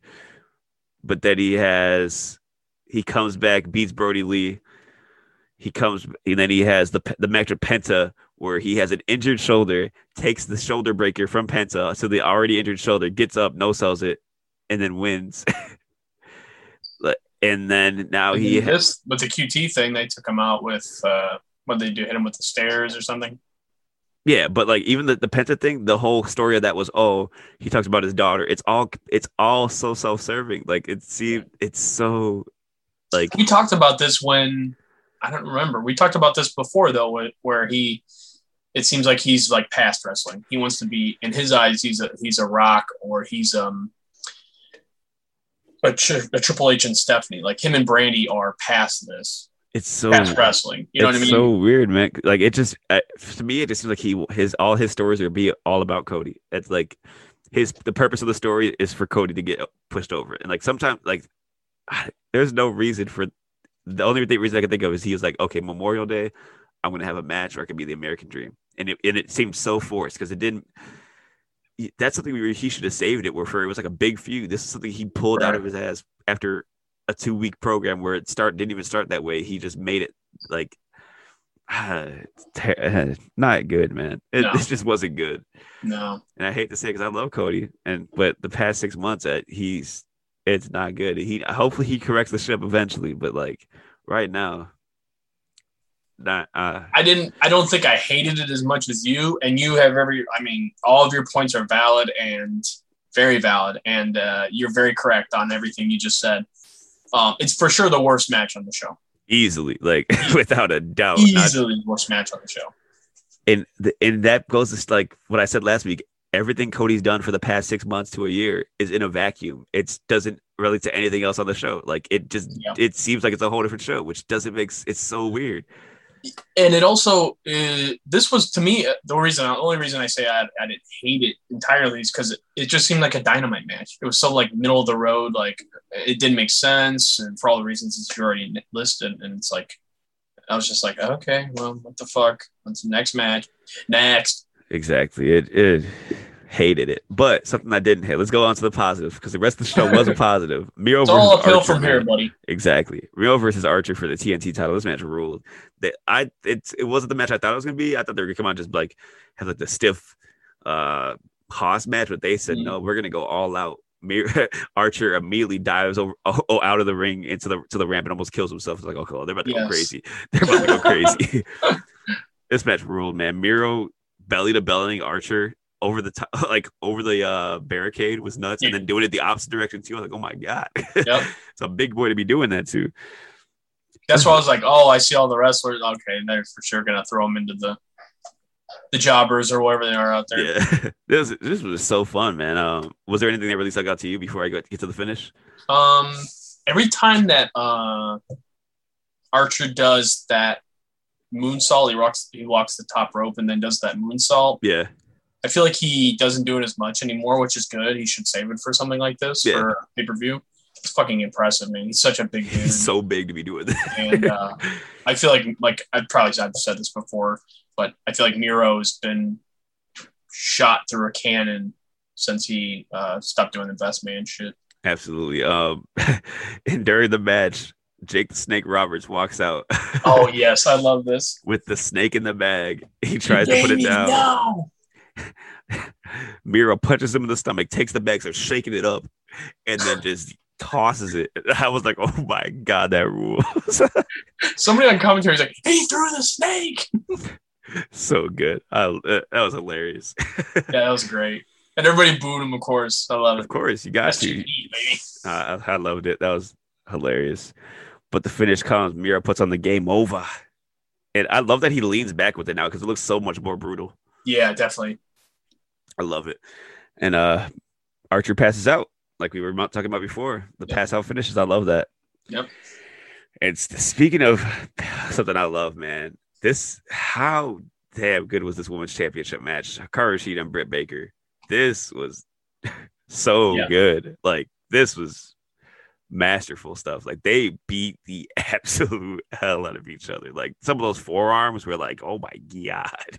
This might have been, uh, it was either this or the tag match for me. Like ta- uh, my favorite match in the night. Uh, I think the tag match, uh, it's hard because there's three matches. This, the world title, and the tag match are so close together for me. I think the tag match takes it just because it was so good. But Yeah, this was Agreed. this was a hell of a match too, man. There was so much. Immediately going for the uh, lockjaw by Britt was awesome. Then Shida rolling through, going for the Tamashi immediately.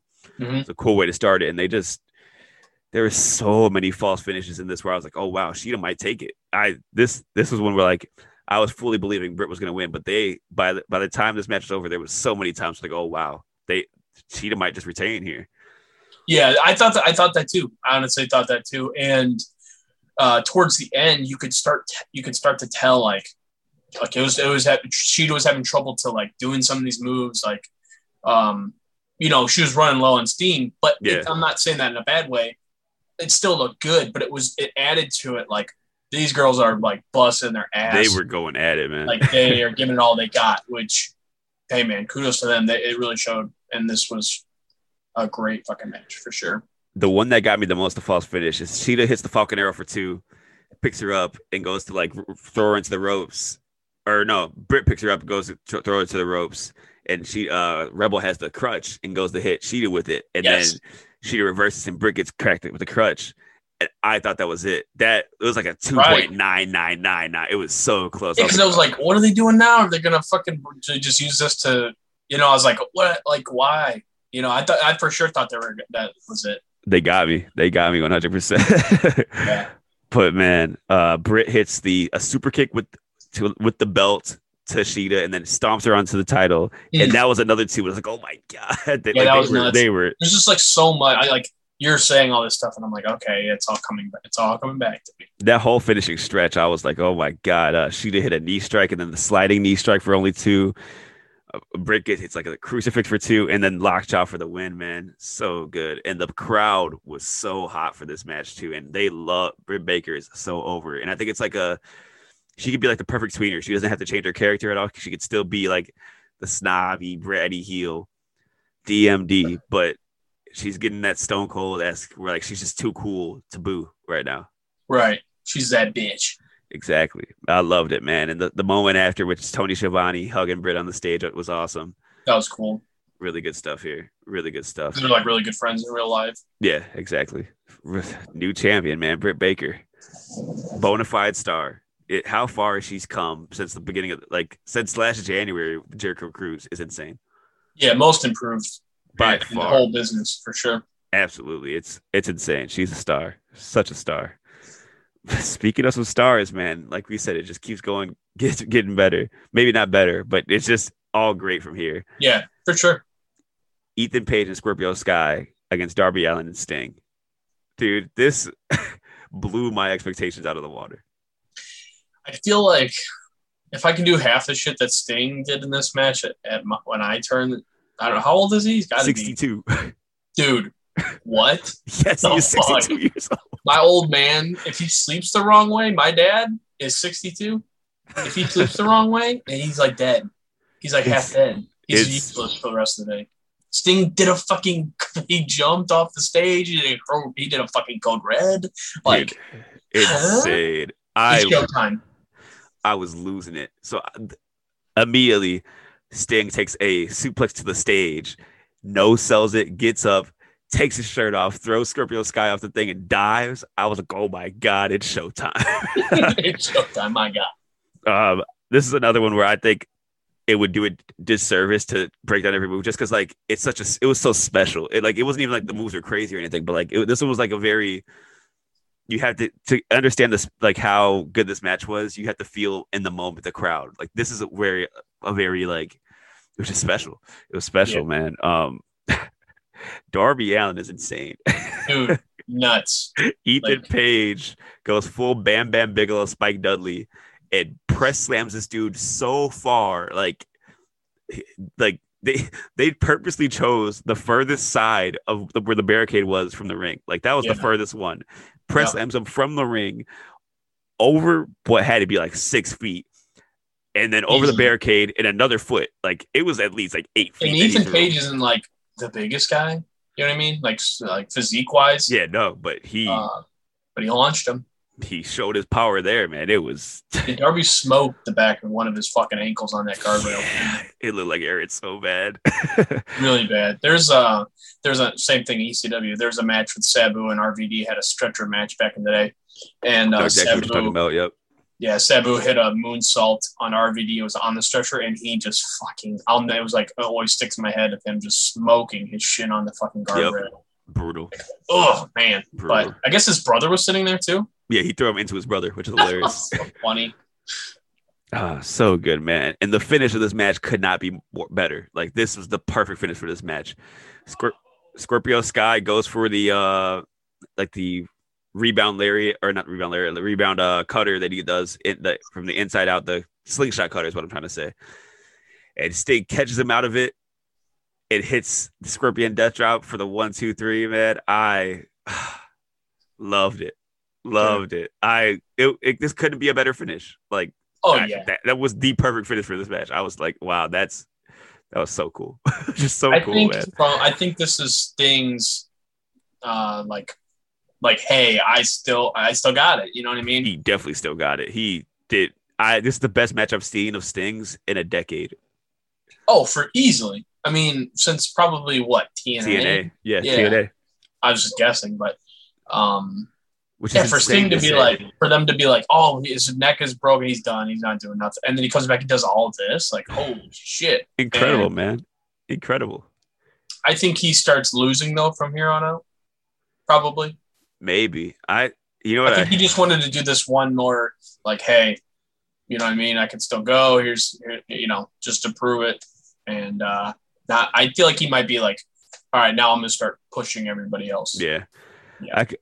I, I, Even the rub. I don't know if I'm crazy for this, but I want the Bucks versus Darby and Sting. Yeah, I mean, I'm not against it. I. I think that could be I just- sick. Think that might be a little too fast for Sting. Like, I feel like as long as they catered to him, you know what I mean? I, I, I, they would, and they would, they would. I think. no, I, I'm sure they would, but I feel like it would show just with how fast they go. I feel like I don't know. I don't know. Maybe. It, uh, it would be interesting. I think it would Yeah. be interesting. I'm not against it. not against it. This match was just so fun, though. I was cheesing the whole time just because I love Sting, man. I love Yep. Sting so much. and then we get the World Championship: Pac versus Orange Cassidy versus Kenny Omega. This match was one of those where you could, I couldn't even write down the word, the, uh, everything if I wanted to. This was Yeah. nuts. This was, this was just so good. Like everything here, this shows that Orange Cassidy is just as good as a wrestler as he is a character. Like he was pulling out a lot of stops. Um, he him stopping the the top rope dragon suplex by putting his hands in his pockets Yeah, was That was so funny. good, so good. Um, and as crazy as it sounds, they convinced me of a few points of this match. The Orange Cassidy was going to pull like that. Dude, the, the crowd wanted it. They were they, They wanted definitely it. wanted it. And in my during this match, I was convincing myself, okay, okay, he can pin Pac, and then Kenny can get a, a rematch on Dynamite and win it back. Like I was so sold. Like there was If if he would have won, I feel like that the crowd would have fucking went nuts. Like The- like exploded for sure. prob- probably would have been the craziest pop I've ever heard. Yeah. like it, they they wanted it so bad. They this was like so cool to see Don Callis and Kenny Omega get heat. Like people were like booing, booing Kenny Omega, which like is hard to get, and they they did a really good job, dude. Yeah. the orange punch that he hit on Pac, and he had the one two, and and Don's off camera pull, and then pulls off out the ref at the last second. I was like, they got me. They, they yeah, because he was just me. on commentary too. So it's like That's he was it. just on commentary, and then he shows up down there. You're like, oh shit, okay. I was like, that's it. That like they they they protect the orange punch so much he's not gonna kick out. And Yeah. it was so close. it was so close. This was just so fun, man. Uh I love the story of how Kenny wanted to go after Orange Cassidy and Pac wanted to go again after Kenny. And then Orange Cassidy just wanted to win. I thought that was really like Right. the, the, the way they told that was really pretty cool. Just keep it from like I don't know. It kept it interesting they Yeah, that's had a good, yeah, it's a good point. I never thought of it like that. That was pretty cool. But Kenny Omega using every single belt he has to destroy That was like so stupid. I loved it. I loved it. Like that's the, one, uh, one of my other favorite spots was uh Pac putting on the brutalizer Hmm. on Orange Cassidy and not letting go. so Kenny's like sitting there trying to break it up, trying to break it up. He won't let go. So Kenny looks around and just double axe handles Bryce Remsburg. Yeah, yeah. I was like, why did he hit the ref? What what, what else is he supposed to do? Yeah, exactly. Yeah. he wasn't gonna let go, so he had to stop it somehow. that was like such a creative way. To, I don't think I've ever seen that. Like, Yeah, I haven't either. like I've seen people pull the pull the ref out, but like he's not breaking the submission. So what? He I got to hit the ref. He's like, you got to take one, ref. Sorry. Sorry, Bryce. I thought that was awesome. But the finish of this match too. So like I said, he he takes out Bryce Remsburg. Orange Cassidy comes in. Orange punch to Kenny. Ref is out. Aubrey comes in for the save. One, two, and the, and it, it still protects the finish here because Orange Cassidy pinned, but he had to wait for for Aubrey to come out, so that there was the delay where that which Mhm. allowed Kenny to kick out. Kicks out. It turns it into a crucifix for the one, two, three. Perfect finish. I I thought it was really this Yeah. match was really really good. I loved it. Loved it. Yeah, I did too. I really did. Another spot that stuck out to me was the it was a 450 splash from Pac. Oh, as they were bridging up, it looked like it hurt so dude, bad. I'm like, how do you hit that and then the guy on the bottom just get his head smashed? Like, you know what I mean? Like, because Kenny was like bridging up while he did it too. Yep. How did he not die? yeah, I'm like, dude, nuts. that's nuts. Because you are you're taking all of his weight. You know what I mean? Yeah. The momentum is all. Yeah. So I thought it was this was just so fun. Uh, oh, also Pac hitting the top rope t- Falcon Arrow to Kenny, which is always love that was he that. insane.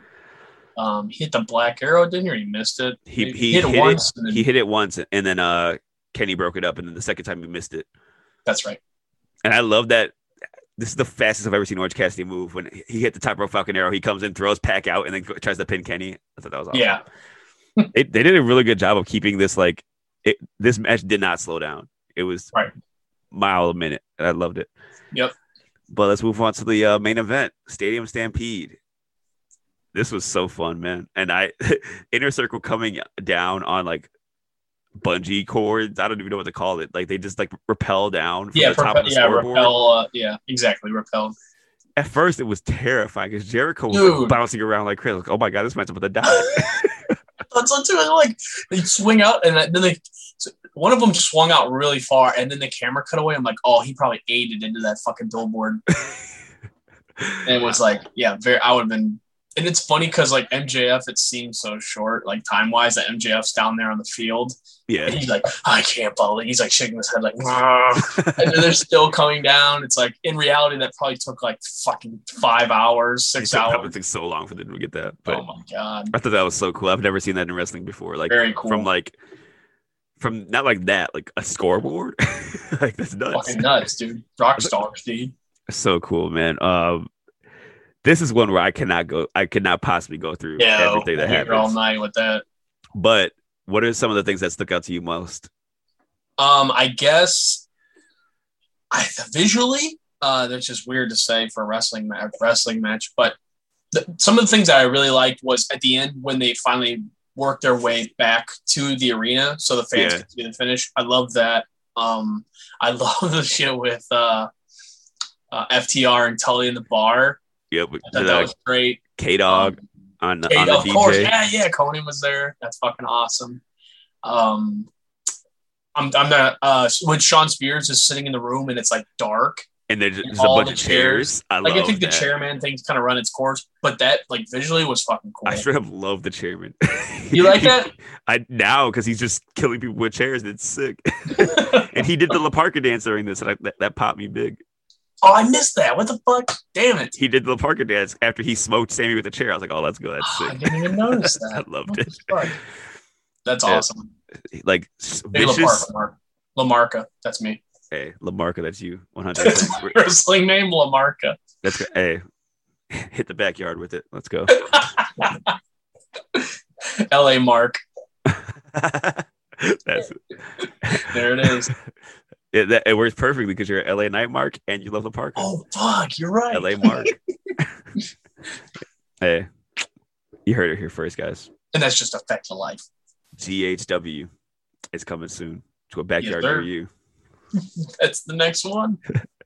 Well, yeah, man, there's just so much here. I you mentioned the uh Sammy and uh Spears thing in the back. I love that. Uh Jericho, the Jaguar coach. Sorry, go ahead. You're. Yeah, I already listened to it. That's where I was going. Uh, Urban, Urban Meyer, with the thing with Jericho and uh MJF was cool. Uh Jericho stapling something to MJF's head, which was hilarious. Yeah, what was that? I'm trying to. Th- it was like parental advice. Well, it was something. I don't remember what it was. which is some, some like I think it was like a just like a thank you note or something. It was like Yeah, something that just they just so, found yeah. there. I think they just found saw whatever they found could find and did, used it. Yeah. I, but yeah, let's just get to the finish, man. They they make their way out. I thought they seamlessly went from the pre-tape stuff to the live stuff. I thought they did it really really well. Yeah, definitely. I, I like agree. it. You couldn't tell the difference really. Like you you could like you could tell the difference, but like they didn't. I don't know. It it like flowed perfectly. I thought. Yeah, I agree. but uh the finish comes at well MJF and Jericho g- come to the live crowd and Jericho hits like a disgusting power bomb through like a table thing on MJF Mhm. and then Sammy chases down Sammy G or Sammy G chases down uh Spears on the golf cart which is a cool callback kind of Yeah, I knew the they going to scenario come out. Yeah. yeah and then uh Sammy G gets destroyed by a chair twice in the ring like Shawn Spears nailed them on these two like, yeah. and the second one where Sammy G was kneeling he destroyed that dude CTE. And then uh, Sammy hits the the curb stomp through the, the propped up chair on Spears, hits the 630, and Sammy G gets the win. This felt like a star making, like Sammy G was already a star, but this was the moment that made him, I think. do you think? Uh, I agree. But do you think that there was? Do you go? Do they go somewhere with this? Is there a reason behind him getting the win for the team? Think you think they go somewhere with that, or is it just like? I think it's just uh, Jericho's the, call, or maybe I don't know. He's the guy who had to leave. That MJF was one who he Sammy left the team basically, like so he came back to redeem himself and save the team. I guess that's kind of the story there. Okay, I can see that. Yeah, it makes And then- sense. And then I think that this story's not over. I think it's, it's going to be MJF and Jericho at the next pay per view, and MJF wins to end the story there. I think Okay. that's my Yeah. guess at least. But man, the this the crowd, the show ends with the whole crowd singing Judas, and it just felt like a celebration. Man, it just Yeah. I couldn't think of a better way for the show to end. It was just so good, so That's good. the reason man. it was cool that they they came back in the thing, so the the live crowd could actually sing it. You know, Yeah, exactly. and a pay per view, even though they did it on Dynamite though too. I guess. Yeah, definitely, definitely.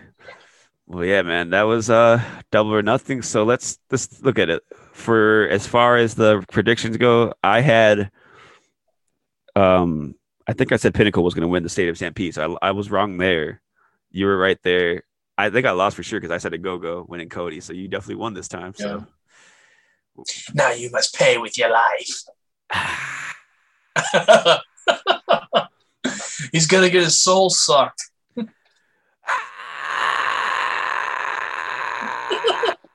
You seen the new Mortal Kombat?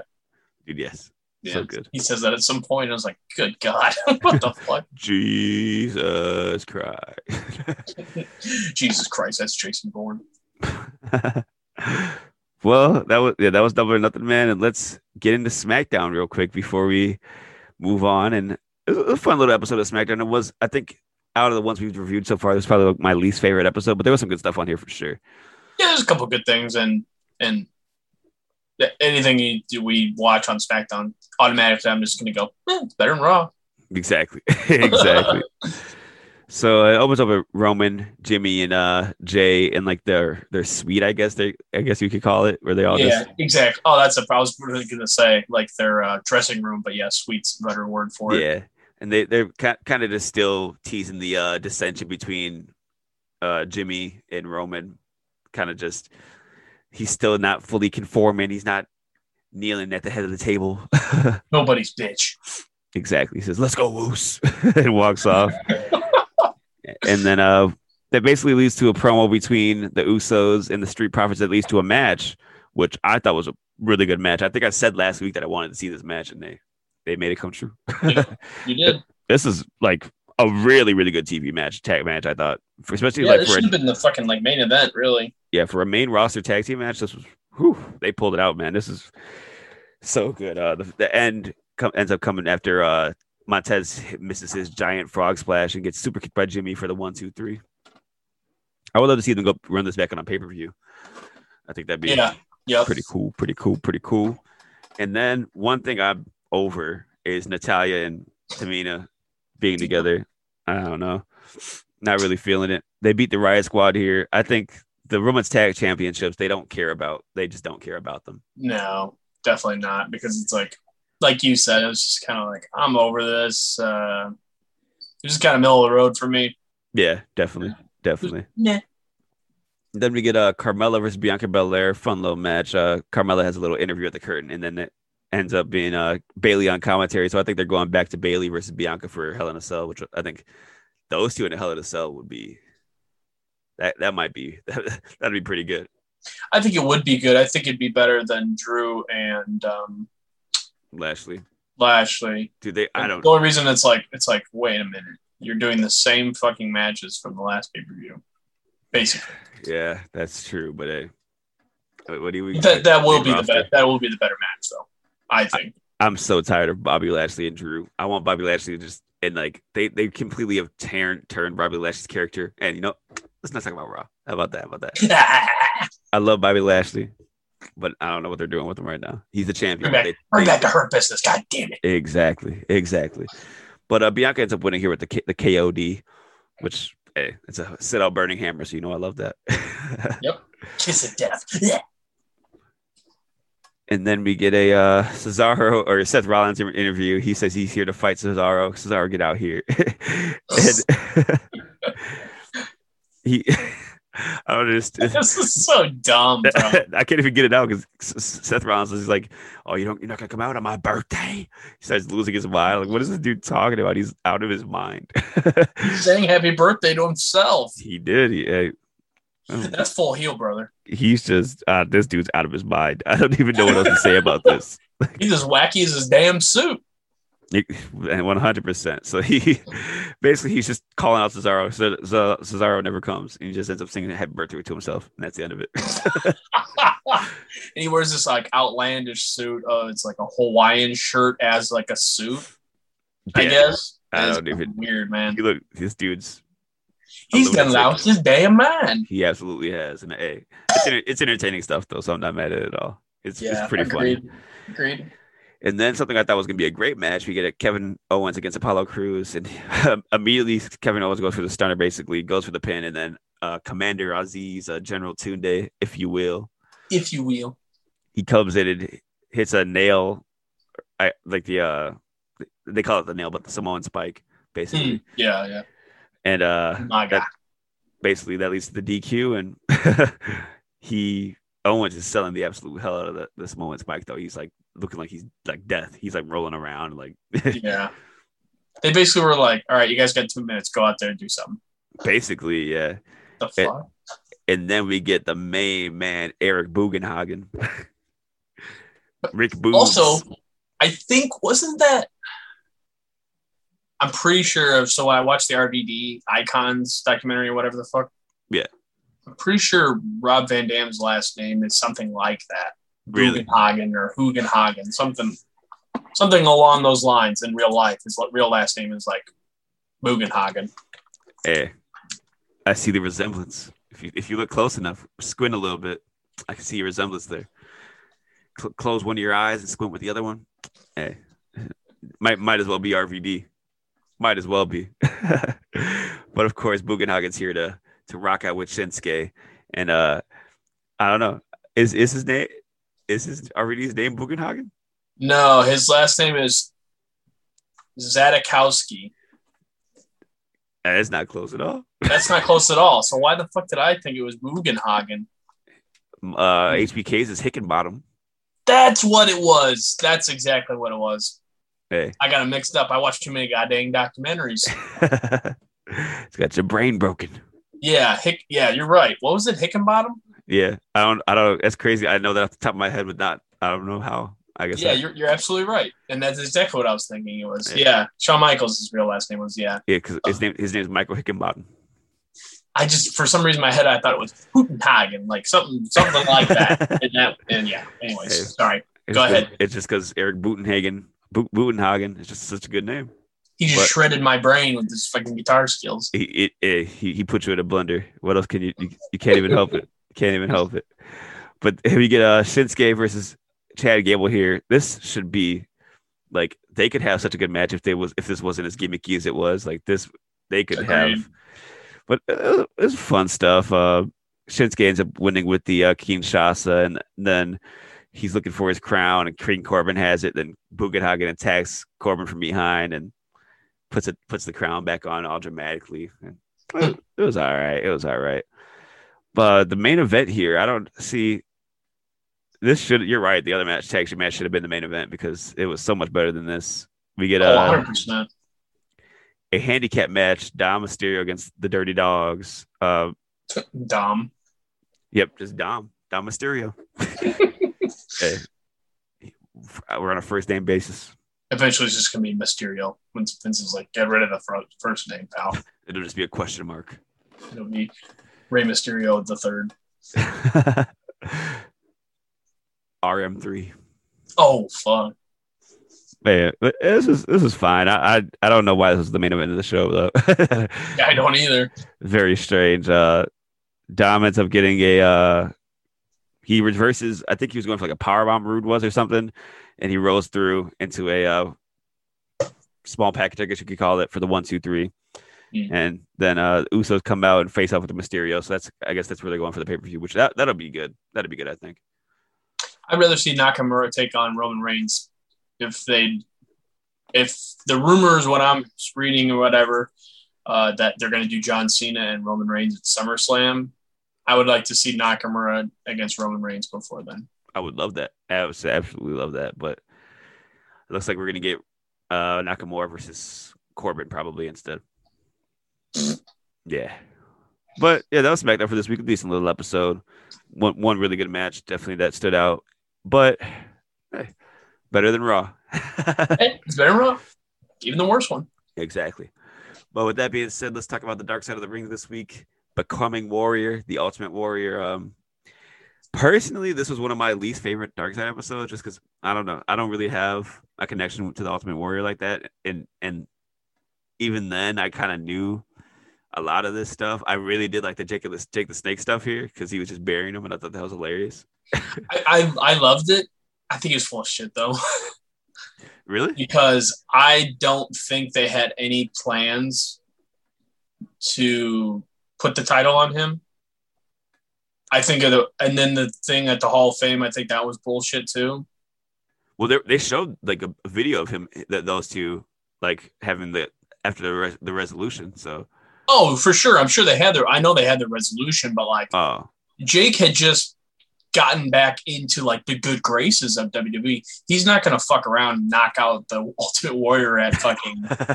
do I think he could? Absolutely. Do I think he would have at that time? No, because probably not. No. he had already like burnt the bridges that he did. You know what I mean? Like he was back because he's on the road to recovery and you Yeah. know, resurrection Jake Snake. True, like why true, would you fuck that up? You know what I mean? Definitely and he's true. a notorious like just bullshitter too. Yeah. That, I mean, Jake. Snake, I still love him. I'm not. I'm not shitting on him. He's not a Hulk Hogan to me. I'm just saying. Yeah, definitely. But uh, I don't know. There's, there, there was some interesting stuff in here, but it was mostly mostly just like as far as his career goes, it was basically all the guys saying, yeah, he wasn't a very good wrestler. He only had his spot because Vince liked him because he had a good look. Which, and if you think about it, his run was not very long. Like he was Eric. I think Eric Bischoff, Bischoff said it best. He was a flash in the pan and a quick one at that.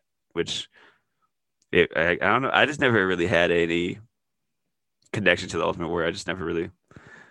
He never connected with me, and then after hearing how what kind of person he was, got him even further away from me. Yeah. Um, I I did in I did have a connection with him in retrospect as a kid, like as a little little kid. yeah, Um, like my earliest memories of wrestling and being a wrestling fan, I had the wrestling buddies. I had the Hulk Hogan one. I had the Ultimate Warrior wrestling buddy. Okay, And in, re- in retrospect, I don't really remember too much of that period of my life. I knew I was a fan because I have photo photographs of Yeah. me in wrestling stuff and pictures with the wrestling buddies and my parents telling me stories.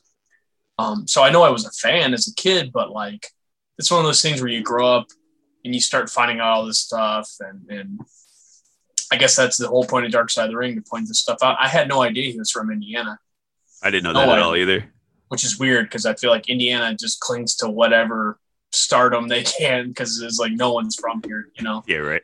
Um, But still, with Ultimate Warrior, I think we'll just um, he could stay. He could say he could keep being from parts unknown. yeah, absolutely. That's why he's from parts unknown because nobody knows where the fuck Indiana's at. Um, yeah, fair enough. and Crawfordsville at that too, which is I, I don't even know where that is. there's a reason he was raised in a trailer. Let's put it that way. Yeah. Um, but yeah, it was. Uh, I didn't have that like crazy connection, and I, we talked about this before the, we started recording that they did an A and E biography on him before they did the Dark Side one, and I feel like the A and E one was a little bit well done, better well done, uh, better well done. Duh, what the fuck is that? a little bit uh, better put together, I guess, Okay. as far as like telling the story. But I didn't like the people that were like the talking heads in it yeah. because it was all just fucking Joe Schmoes. You know, it was these podcasters, these guys that are just like me and you. They're just fucking fans. Yeah. Exactly. Like like Peter Rosenberg and Sam Roberts and all these fuckheads. Like, who cares? I don't care what you I don't care that you liked him when you were eight and now it's like, oh, but then he's a bad guy. So yeah, I, I think the A and E one was a little bit better storytelling. And then this one wasn't as hard as I thought it was going to be on him. Yeah. I- Oh, I mean, he basically was getting buried the whole time, but I, I think Oh yeah, but they could have went into a lot more. oh they could they could have gone worse. Yeah, for sure. Yeah, definitely. Because I also think it was bullshit with Dana Warrior, and we talked about this that she was like, "Oh, he um with the A and E one, it's it's like you got to sift through the bullshit of what they're saying and pick out like, oh, well, that doesn't make sense because how would he be conservative?" Uh, that he found out, you know, all this conservative shit through radio And he says that it, he literally says it was from you Yeah. he got into it when he met you. Like, what the fuck are you talking about? So the Dark Side of the Ring one was pretty much just like, okay, here's a different point of view from his first wife. It yeah. didn't really add anything to it, and the Jake the Snake shit definitely didn't add anything to it. Um, it was just like, here's another story of of that, the whole thing. So It was yeah. It was it was yeah. It was a decent episode, I guess. Uh, the, the stuff with the, the his death was kind of still crazy because he cuts that promo and he says everybody has their day and but their spirit of the warrior will live forever and then he dies 12 hours later guys, that's just It's- wild it's crazy, yeah, because it's almost like you have such, you know, he lived all those years of like being, uh, I don't know, like this top guy and an asshole to everybody and just being a miserable prick Yep. to everybody, even after he stopped wrestling. And then once he seems like he's, he's, um, what's the word? What did you say? What what was the word he was, uh, turning over a new leaf turning over a new leaf and reconnecting with Jake and Yeah. apologizing and apologizing to Hogan, even though that was all fucking bullshit too. At least Yeah. on Hogan's part, he's like, "I love you, man." It's like, "Dang, you're full of shit." yeah right Um, and then he dies. It's like he's like, uh, "I'm not gonna be hateful anymore." Eh, you're dead. the hate Was, I also uh... think I'm gonna, say one more thing. It, it says a lot when you're like uh, found not founding fathers, but like your main um, legends, uh, peers, I guess you could say. I don't, I don't want to say forefathers, but like the main old heads. Let's say old heads. Yeah. In wrestling, when you got your Jim Cornette, whether you like him or you don't like him, Jim Cornette, Jim Ross, Bobby Heenan, Ric Flair, Eric Bischoff, uh, and they could all kiss my ass. Um, they continually, like from the jump, from when they met Warrior to now, have said the same thing. yeah Like he was a fucking prick and he was a fucking asshole and he didn't know how to wrestle. And that's been the, the same thing that they've, the same sentiment essentially the whole time, flash in the pan. It says something definitely these people, and especially Bobby, who has anything bad to say about Bobby Heenan? Nobody, has anything. Nobody. And dude broke his neck and didn't give a fuck. insane Like, so fuck him, I guess. That's all I. yeah he's just crazy crazy stuff but it was a decent episode like i said but next week we talked about jake the snake a little bit on this one and it's this one's going to be a dark one from what I, from the little i know it's the story of grizzly smith jake the snake and uh Rockin' Robin who is jake the snake's sister i Mhm. believe um i don't know too much about it but we're going to find out next week and from what i've heard from you it's going to be a, a tough one to watch yeah, very dark. This will be the darker side of the ring for sure. well yeah Because I, I think him and Jake, I think they had a decent relationship, I guess. Okay. Um, but I know Robin was not. That was not the case. So we'll see on the episode. Yeah, I guess we'll see next week. But um, yeah, with that, man, you have anything else for the people before we get out of here? No, I got nothing, brother. Uh, hopefully, we'll be seeing each other live and in person uh, Saturday night. Saturday, Saturday, Saturday. Warrior Wrestling Stadium Stampede, not Stampede, Stadium Series. uh, if you're out in the Chicago area, man, come out, have a good time. Bring, Say bring, a, bring a cooler, come say what's up. We'll be there. Popping in, sitting in the uh some lawn chairs on the field, just hanging out, man. Yes, sir. I'll be Well- throwing them fucking footballs over them mountains. I'll be throwing them fucking hundred yarders all fucking day, baby. well, where where can they find you on social media to see the videos of that? You can see me throwing, if you're lucky, ten yarders on uh, Instagram xnabx219 or on the Twitter at fatxtony. What about you? You can find me on the Twitter and Instagram uh, at Burning Hammered. You can find my band on Twitter and Instagram at Kharma K H A R M A M W H C. We got a record out on Spotify, Apple Music, uh, Tidal, all of that. Bandcamp called Most Dangerous Game on Flat Spot Records. Uh, check that out. Shout out to Flatspot. Shout out to uh, just hey, sh- shout out to Hardcore being back soon, man. It's it, we're, we're making it back. Shows are coming back. Um, still can't announce Flyers everywhere. still can't announce what we're doing next but uh hope within the next within the next three weeks i'll be able to say something. So i'm very excited very excited to say, i'll just say that. But that's enough putting myself over. You can find uh, the go home show on twitter at the go home pod and on instagram at go home pod and on facebook.com backslash the go home show.